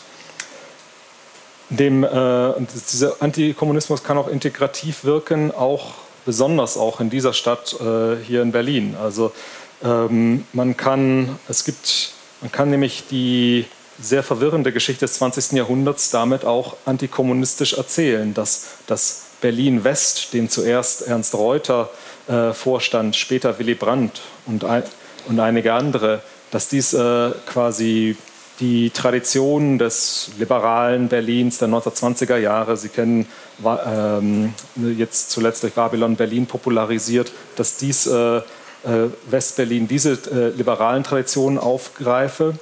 Und dass unter dem, der Konstruktion einer totalitären Kontinuität kann man natürlich auch ähm, die allerjüngste Vergangenheit natürlich abladen auf dieser Seite des Brandenburger Tores, auf äh, zu sagen, ja, es gibt eine totalitäre Kontinuität vom NS-Regime bis hin zur stalinistischen äh, oder zur DDR in ihrer stalinistischen Phase. Dies ist auch eine Anerkennung, ne, Stichwort Integration, auch an die ähm, ja, postnarzisstische Mehrheitsgesellschaft, die der Mitläufer, nämlich dass sie auch Opfer waren. Äh, äh, muss man hier in Berlin vielleicht nicht betonen, aber es ist eine, ein Unikum, äh, dass zumindest Westberlin der einzige, die einzige Stadt westlich des Eisernen Vorhangs war, die von der sowjetischen Armee befreit wurde. Und befreit muss, kann man auch hier in ähm, Anführungszeichen setzen. Äh, dass äh, es natürlich eine ganz andere Motivation hat, äh, wenn, also es ist etwas anders, wenn US-Konservative raunen von der kommunistischen Welt, äh, Weltverschwörung, das ist eine Verschwörungserzählung, oder dass man in Berlin auf ja, die, äh, die finale Schlacht des äh, Zweiten Weltkrieges mit der in einhergehenden ähm, sexualisierten Gewalt, mit den Reparationen etc. rekurrieren kann. Das ist eine, äh, et, et, etwas, äh, ein zynisch gesagt, sarkastisch gesagt auch eine Form des politischen Kapitals, dem sich diese, die westlichen Remigranten bedienen konnten und bedient haben. Und ich äh, habe jetzt das Beispiel Berlin hervorgeholt, weil es äh, die Remigranten hatten durch ihre Exilerfahrung, hatten gelernt, so sie dann erfolgreich waren, unterschiedliche Zielgruppen unterschiedlich anzusprechen. Es gibt eine Ansprache für die Berliner Bevölkerung, es gibt aber auch eine Ansprache für ähm, ja, die äh, westlichen Alliierten. Das ist dann, äh, wird herausgehoben, beispielsweise in der Pressemappe für den äh, beim Staatsbesuch äh, John F. Kennedys 1963 äh, deutsche Würdenträger hieß es, bitte den Exilhintergrund in Klammern, sofern möglich, hervorzuheben. Äh, also man, man, man, lernt sehr schnell, wie man mit Unterschied, unterschiedliche Zielgruppen unterschiedlich ansprechen kann für eigene politische Ziele. Soweit. Ich weiß nicht, ob ich jetzt alles richtig verstehe, ähm, aber ich möchte noch mal den Versuch machen, äh, zu pointieren, was doch der, was wir nicht aus dem Auge verlieren dürfen, was der entscheidende, ähm, neben vielen anderen der entscheidende Unterschied ist. Ähm, Herr Fieler, Sie haben es zitiert. Ähm, schon äh, nach 1933 herrschte im kommunistischen Exil Man muss dazu in Erinnerung rufen, dass Parteimitglieder der KPD nicht einfach sagen konnten, wir gehen jetzt ins Exil nach Paris oder wohin auch immer. Sie gingen im Parteiauftrag.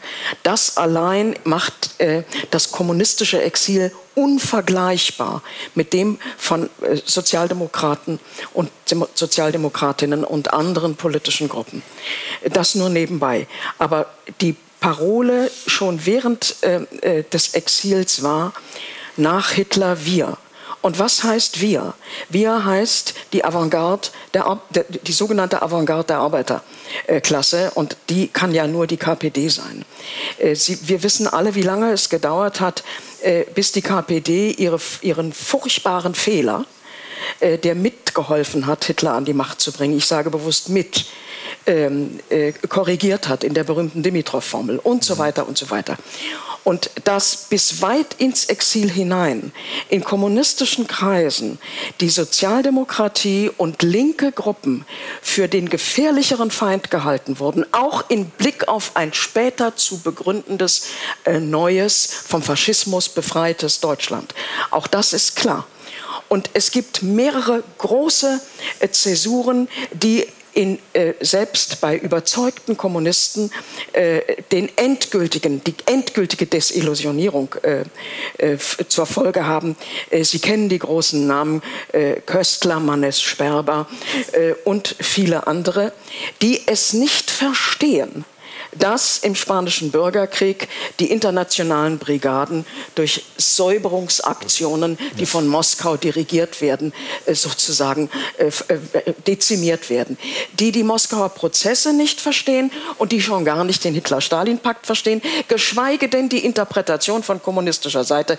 Dies sei ja nun ein ganz besonders intelligenter und politisch-taktisch besonders kluger Schachzug von diesem Stalin gewesen, mit dem er den Hitler da in die Falle gelockt habe habe und so weiter. Wir müssen das ja alles. Die Publizistik des Exils ist, solange es sie gibt, und sie gibt es ja sehr viel länger äh, als, äh, als die kritische Publizistik im, äh, im nationalsozialistischen Deutschland, ist voller heftiger, schmerzhafter, verzweiflungsvoller Auseinandersetzungen über die Frage, warum begreifen diese Moskau-treuen Kommunisten eigentlich nicht, was die Stunde geschlagen hat. Äh, und das setzt sich ja fort in der Nachkriegsgeschichte. Und das Interessante ist, da finde ich, dass Ihre beiden Beiträge sich ja auch wieder treffen, dass es trotz dieser äh, im Grunde verbrecherischen Geschichte, die parallel geht zur Verbrechensgeschichte des Nationalsozialismus, dass es trotzdem unter den Bedingungen des Sieges über Hitler eine bis 1947, 48 auf beiden Seiten von äh, im, sozusagen im linken, im gewerkschaftsorientierten Lager den Versuch gibt, sozusagen an einem gesamtdeutschen Konzept zu stricken. Das ist das Interessante und es hat was Tragisches, dass das scheitert. Ähm, aber das nur noch mal zur, äh, zur Vertiefung.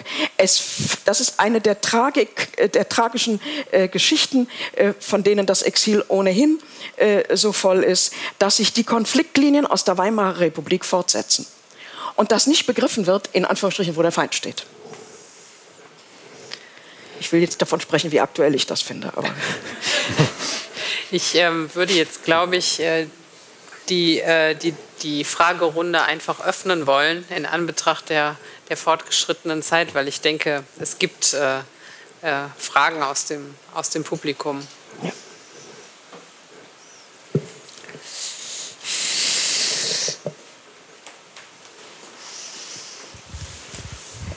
Bernd Rother.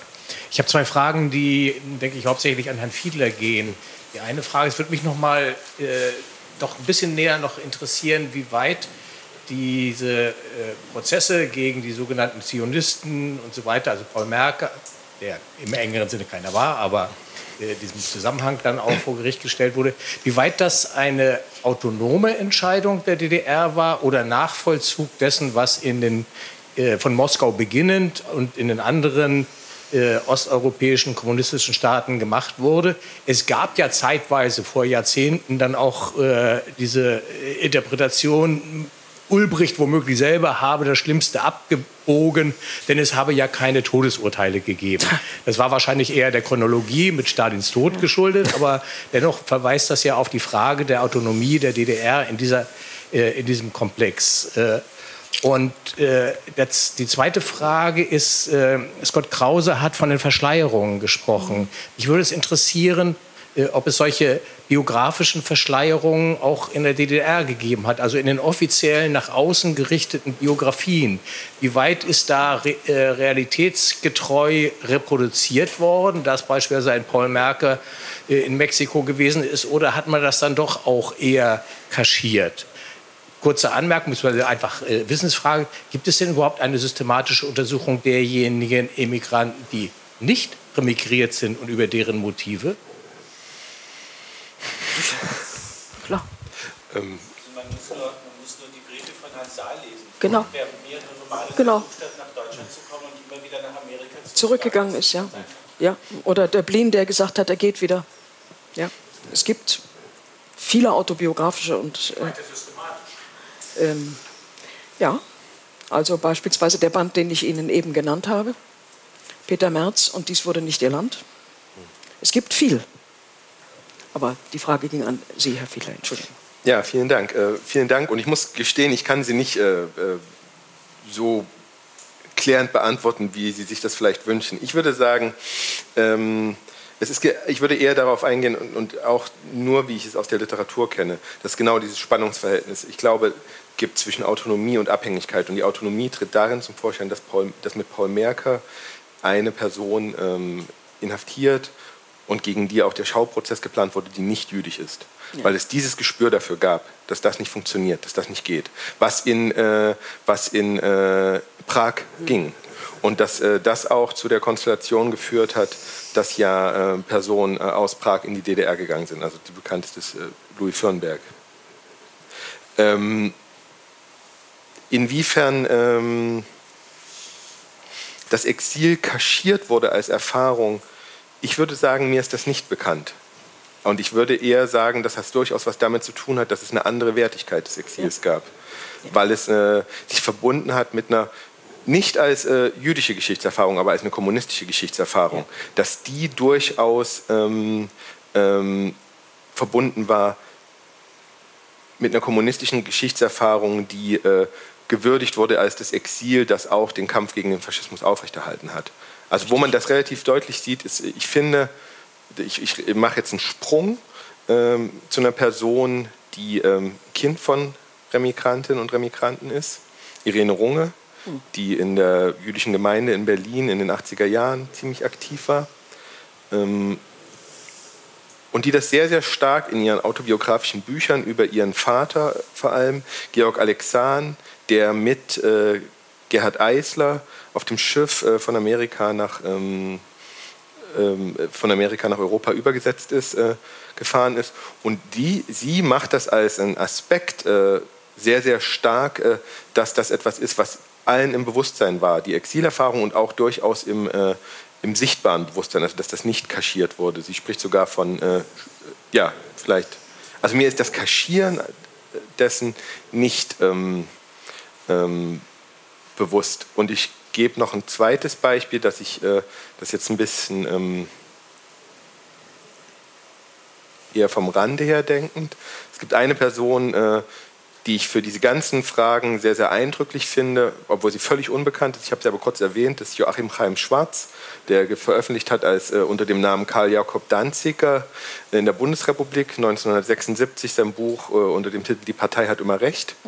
Äh, ist klar, worauf sich das bezieht. Äh, äh, und der, ähm, das ist vielleicht auch für diese Frage der Entscheidung zwischen Ost und West ganz interessant, der ein ganz enger Freund und Kollege oder politischer und privater Freund von Ernst Löwy war, der in der Bundesrepublik die Exilforschung ja wesentlich vorangebracht hat. Und der beschreibt sehr, sehr deutlich, wie er in seiner, und der ist 1900, ich glaube Ende 1949 in die DDR gegangen. Und der beschreibt sehr deutlich, wie er das, wie er seine, ähm, seine äh, Erfahrung im äh, palästinensischen Exil oder dann später im jungen Israel, wie er die überhaupt in keiner Weise verdeckt hat. Also dass er die sehr, sehr deutlich äh, immer wieder äh, zum Gegenstand gemacht hat und das auch gewissermaßen wie als Gegenargument gegen die ideologische antizionistische Rhetorik der DDR eingebracht hat. Also ich würde das nicht in gleichem Maße für die DDR konstatieren wollen. Arnold Zweig wäre das Gegenbeispiel. Der ist der sehr große Probleme hatte mit indem er aus, äh, äh aus dem Jishuf bzw. aus dem Palästina-Exil zurückkam. Aber hat es kaschiert? Er hat dann irgendwann nicht mehr davon gesprochen, ja. ja. Und er hat auch darüber nicht mehr geschrieben. Ja, ich aber es ist ein weites Feld. Das stimmt. Ich habe jetzt sozusagen einen Zweigtext im, aber egal. Im Auge. Gut. Tja, gibt es weitere ja. Fragen? Ich glaube schon. Schön wär's. Herr Weißbrot, ja. Ja, vielen Dank, Bernd Weißbrot. Äh, zunächst äh, herzlichen Dank äh, an meine frühere Göttinger Kollegin, dass sie uns mal ein paar Zahlen genannt hat und äh, gesagt hat, wie klein die Gruppe ist. Ähm, und jenseits dieser doppelten Problematik des deutsch-deutschen Vergleichs oder des sozialistisch-kommunistischen Konflikts will ich noch ein bisschen kompliziertere Fragen aufwerfen, weil vieles von dem ist ja sehr gut bekannt. Ja. Also Entschuldigung, für DDR-Geschichte brauchen wir keine Katja Heuer. Ja, ja. Ähm, aber auch andere Sachen sind sehr gut bekannt. Ja. Ähm, und deswegen, ich habe so aus meiner Erfahrung als Neuzeithistoriker so ein paar andere Dimensionen, die weniger aus der Literatur ähm, oder aus der reinen Politik kommen, also gesellschaftliche Fragen. Mein Eindruck ist zum Beispiel, und ich habe das noch nie nirgendwo gelesen, dass äh, unter den Remigranten in der DDR sehr viel mehr jüdische Kollegen waren, obwohl sie sich weniger als jüdisch definiert haben als im Westen. Äh, haben Sie dazu eine Einschätzung einigermaßen? Die meisten der Remigranten, die Sie genannt haben in Westdeutschland, äh, waren jetzt also nicht unter dem Motto Fritz Bauer abzuheften, sondern waren eben politische äh, Remigranten. Und äh, daraus ergeben sich zwei Sachen. Eine Perspektive ist, wie äh, verbinden sich eigentlich jüdische Herkünfte bei der Remigration mit dem Vorhandensein von Juden im alten Deutschen Reich. Es ist ja eine sehr viel größere Zahl von deutschen Juden in geschützten Mischehen weiter äh, vorhanden. Äh, wie haben sich jüdische Remigranten eigentlich mit diesen Kollegen auseinandergesetzt oder umgekehrt? Äh, das ist ein großes Problem und wir wissen natürlich, dass zum Beispiel in Hannover, aber auch in München, die jüdischen Gemeinden, die zum großen Teil aus solchen, heißt ja im Hebräischen auch Resten bestanden, mit den DPs zum Beispiel, den Juden aus ja. Osteuropa, erhebliche Probleme hatten. Ja. Also das ist eine Dimension, die mich interessieren würde, vor allen Dingen wegen der DDR, weil ich das da gar nicht weiß, ähm, äh, wie die äh, Lage der jüdischen Gemeinden eigentlich war. Die zweite Frage mit dem Verdecken oder mit dem Verblenden äh, von unterschiedlichen Erfahrungen der Immigration. Das ist eine sehr deutsche Geschichte, verständlicherweise, die Sie erzählen. Aber es gibt ja ähnliche Probleme im besetzten Europa, also in dem von Deutschland besetzten Europa, in dem wir auch Immigration haben, äh, aber natürlich vor allen Dingen Zwangs- äh, etwa bei den Deportierten, die zurückkommen und, ich sage mal jetzt etwas frech, ähnliche Probleme haben in ihren Mutterländern, in Frankreich, in Belgien, ja. in Holland. Ähm, und wo die Frage zum Beispiel der Anerkennung als Opfer des Faschismus also sehr lange äh, sehr klar unterschieden war zwischen Widerstandskämpfern, politischen und äh, Deportierten, die irgendwie äh, dann auch darüber nicht mehr reden konnten oder wollten und sehr lange brauchten, bis sie ihre Anerkennung erhielten. Also da gibt es scheinbar Muster, die irgendwie querlaufen zu diesen rein deutsch-deutschen und Immigrationsproblematiken. Aber über die Remigration von echten Exilanten aus den besetzten Gebieten Westeuropas habe ich noch nichts gelesen oder gehört. Äh, aber über die Deportierten, die zurückkommen, äh, denen ging es manchmal ziemlich äh, wenig gut. Natürlich von Israel gar nicht zu reden. Richtig. Ja, ich, Vielen, vielen Dank äh, für den Kommentar, für die vielen Fragen. Ähm, ich äh, versuche jetzt auf die zu antworten, auf die ich jetzt unmittelbar äh, eine Reaktion habe. Ich würde sagen, wenn ich es richtig verstanden habe, die Frage nach dem Verhältnis der politischen, jüdisch-kommunistischen Remigranten auf der einen Seite zu den jüdischen Gemeinden.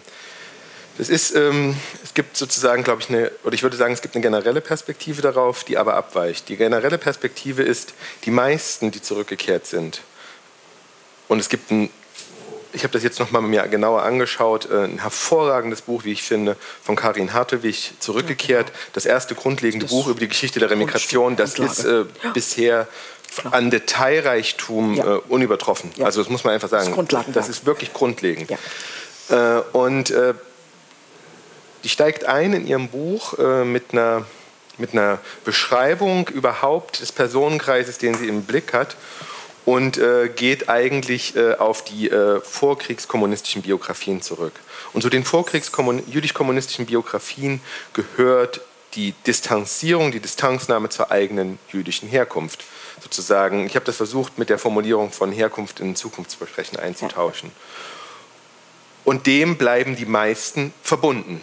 Die meisten, nicht alle.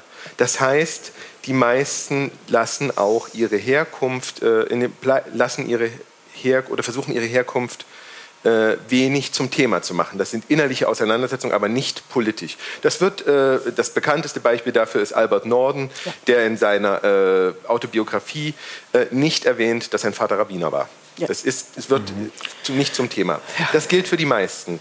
Das ist äh, äh, das und das wird nochmal, jetzt komme ich wieder auf Irene Runge zu sprechen, das wird nochmal deutlich, wenn man sich die Kindergenerationen anguckt anschaut, und man kann das ja jetzt auch in der Ausstellung im Jüdischen Museum sehen, die, für die das, die eigene jüdische Zugehörigkeit im Prinzip kein großes Thema war. Richtig. Die Differenzerfahrung war es. Alle haben eine Differenzerfahrung. Alle wissen, dass sie aus Familien kommen, die kleiner sind, weil es äh, Ermordete in den Familien gab. Alle wissen, dass sie äh, entweder an Exilorten aufgewachsen sind oder die Eltern im Exil waren.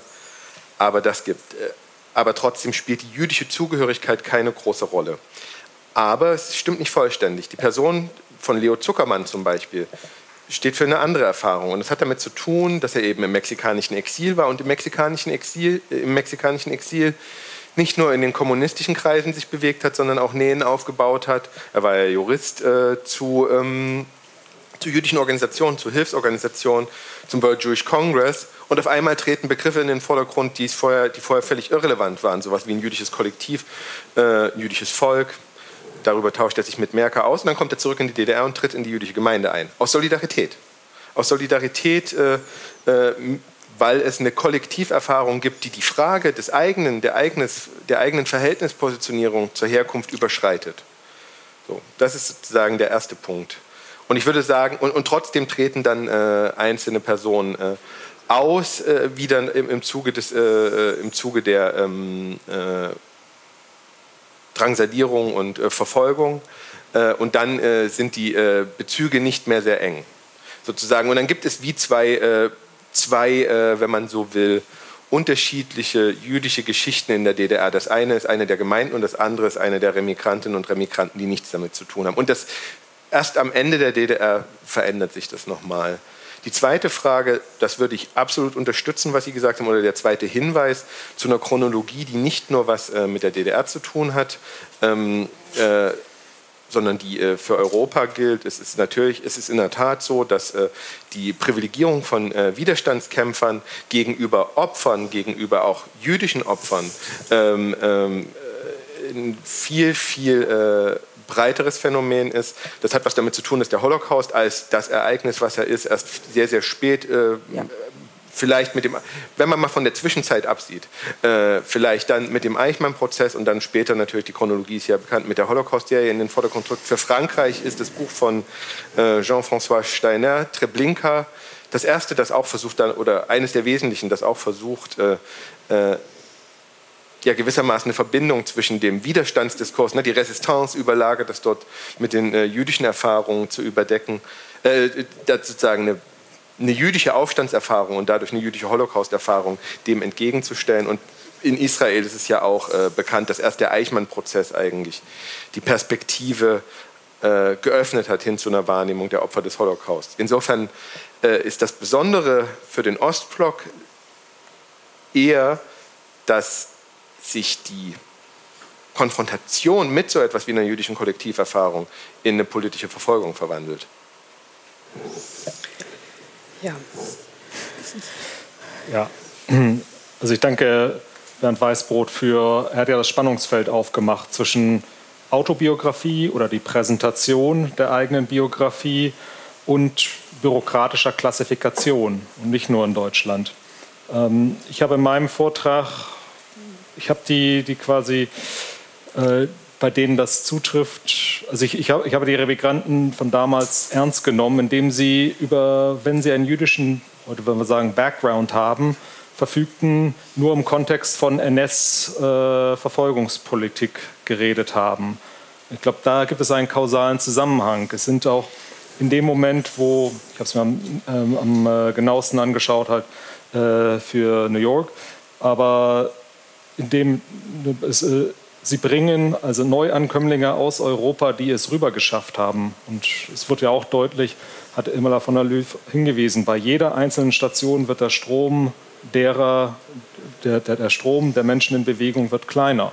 Äh, bis wir, und dann in New York, die, die ankommen, bringen die eigenen äh, politischen, aber auch religiösen Unterscheidungen mit und orientieren sich danach. Und die, auf die es zutrifft, also konkret jetzt hier, die erwähnt wurden, äh, Paul Herz und äh, Hans Hirschfeld, sie suchten sich, äh, sie haben sich nicht orientiert in den Netzwerken der jüdischen Gemeinde, den Hilfsangeboten, die es dort gab, sondern in den wesentlich improvisierteren ähm, Netzwerken, die es in der amerikanischen, damaligen amerikanischen Gesellschaft gab, zur Hilfe, die so grob im linksliberalen Spektrum waren. Vieles davon äh, war, war Stückwerk. Und wir reden hier über sehr kleine Fallzahlen. Es hat, glaube ich, auch äh, etwa, wo man ja, fast ins Spekulative reinkommt, aber mir ist niemand bekannt, äh, der die zurückgekehrt ist, die sich explizit dann als jüdisch äh, begriffen hat, trotz allem. Also wer seine jüdische Identität in New York herausgestellt hat äh, oder äh, dort Anschluss fand, ist, ist äh, dahin dort auch geblieben, aus nahe, naheliegenden Gründen. Ich möchte aber auch nochmal die, die Klassifikation unterstreichen. Das ist natürlich kein deutsch-deutsches Phänomen, sondern es ist die große Aufgabe nach dem Krieg, die mit viel Improvisation, neuen Härten verbunden ist. Wie stellt man Grundzüge einer in dem, dem Feld der Zerstörung, wie stellt man Grundzüge von sowas wie Ordnung wieder her? Einfach aus äh, Notwendigkeit, mit den Papieren, äh, mit ähm, Lebensmittelrationskarten. Wer, wer hat Anspruch auf privilegiertere äh, Lebensmittelkarten? Wer kann so etwas beweisen? Es gibt äh, und auch im Hinblick auf Menschen aus Ostmitteleuropa gibt genug äh, sehr, sehr viele Menschen das Phänomen der, der Displaced Persons, die nach dem Krieg überall in den Resten Deutschlands waren die äh, entweder nicht mehr zurück konnten oder wollten, weil es ihre Gemeinschaften nicht mehr gab oder ihre Staaten, ihre Heimatstaaten. Und äh, da ist, äh, ist natürlich ähm, ja, Menschen, Menschen benutzen, versuchen das Kartenblatt, was ihnen gegeben ist, zu ihrem Vorteil äh, zu nutzen, auszuspielen, auch bezüglich der eigenen Autobiografie. Und da möchte ich nur darauf hinweisen. Ja, ich es gibt noch eine Frage, ganz, aber genau, ganz kurz. Leider nur noch, ja. Ja, ich versuche mich ganz kurz zu fassen. Ich frage mich, ob Sie hauptsächlich immer Gruppen untersuchen oder auch einzelne Menschen. Ich möchte mal auf einen Mann hinweisen, der leider völlig unbekannt ist, dabei hat er ganz viel für Deutschland getan. Otto Klepper. Es war der letzte preußische Finanzminister unter Braun einer der wenigen, die vor 33 kapiert hat, äh, hat äh, was, äh, was da auf uns zukommt, der sofort fliehen musste, der übrigens auch in schließlich in Mexiko gelandet ist, aber vorher in Paris obwohl er ein bürgerlicher Politiker war, in keiner Partei gehörte, mit Willy Münzenberg eine deutsch-französische Union gegründet hat und dann nach dem Krieg, seine Familie ist in Amerika geblieben, zurückgekommen ist nach Deutschland, weil er gesagt hat, ich muss helfen, es wieder ja, aufzubauen. Er hat in Frankfurt eine wirtschaftspolitische Gesellschaft gegründet, die übrigens auch die FAZ gegründet hat, was die FAZ jetzt erst dank meiner Penetranz wahrhaben muss. Neulich war mal ein kleiner Artikel drin. Also dieser Mann hat wirklich sein Leben für Deutschland geopfert. Anders lässt sich das nicht sagen. Und keiner kennt ihn. Man kennt Jochen Klepper, der hat Kirchenlieder geschrieben, aber sein, das war sein Vetter. Aber Otto Klepper kennt anscheinend keiner. Ja, also zur Biografie und Gruppe. Also das sind, ich kann jetzt nicht für, für Ihre alle äh, Forschung reden, aber das, das, sind, das sind oftmals so kleine Gruppen, das ist fluide. Also das ist dann äh, ab wann ist man, man, man eine Gruppe? Also das sind Netzwerke, die, die es hat den Charakter einer Kollektivbiografie, wenn man dort daran forscht.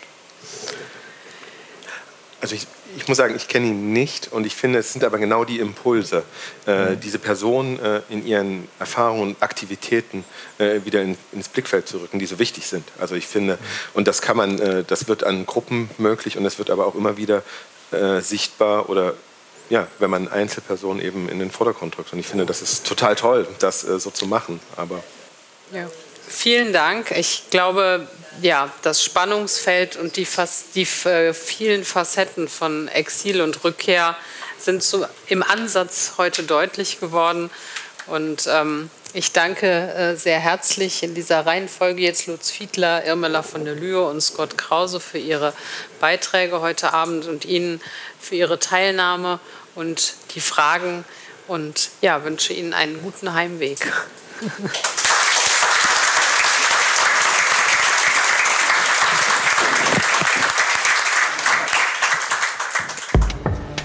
Dies war ein Podcast der Bundeskanzler Willy Brandt Stiftung. Für mehr besuchen Sie uns auf www.willy-brandt.de.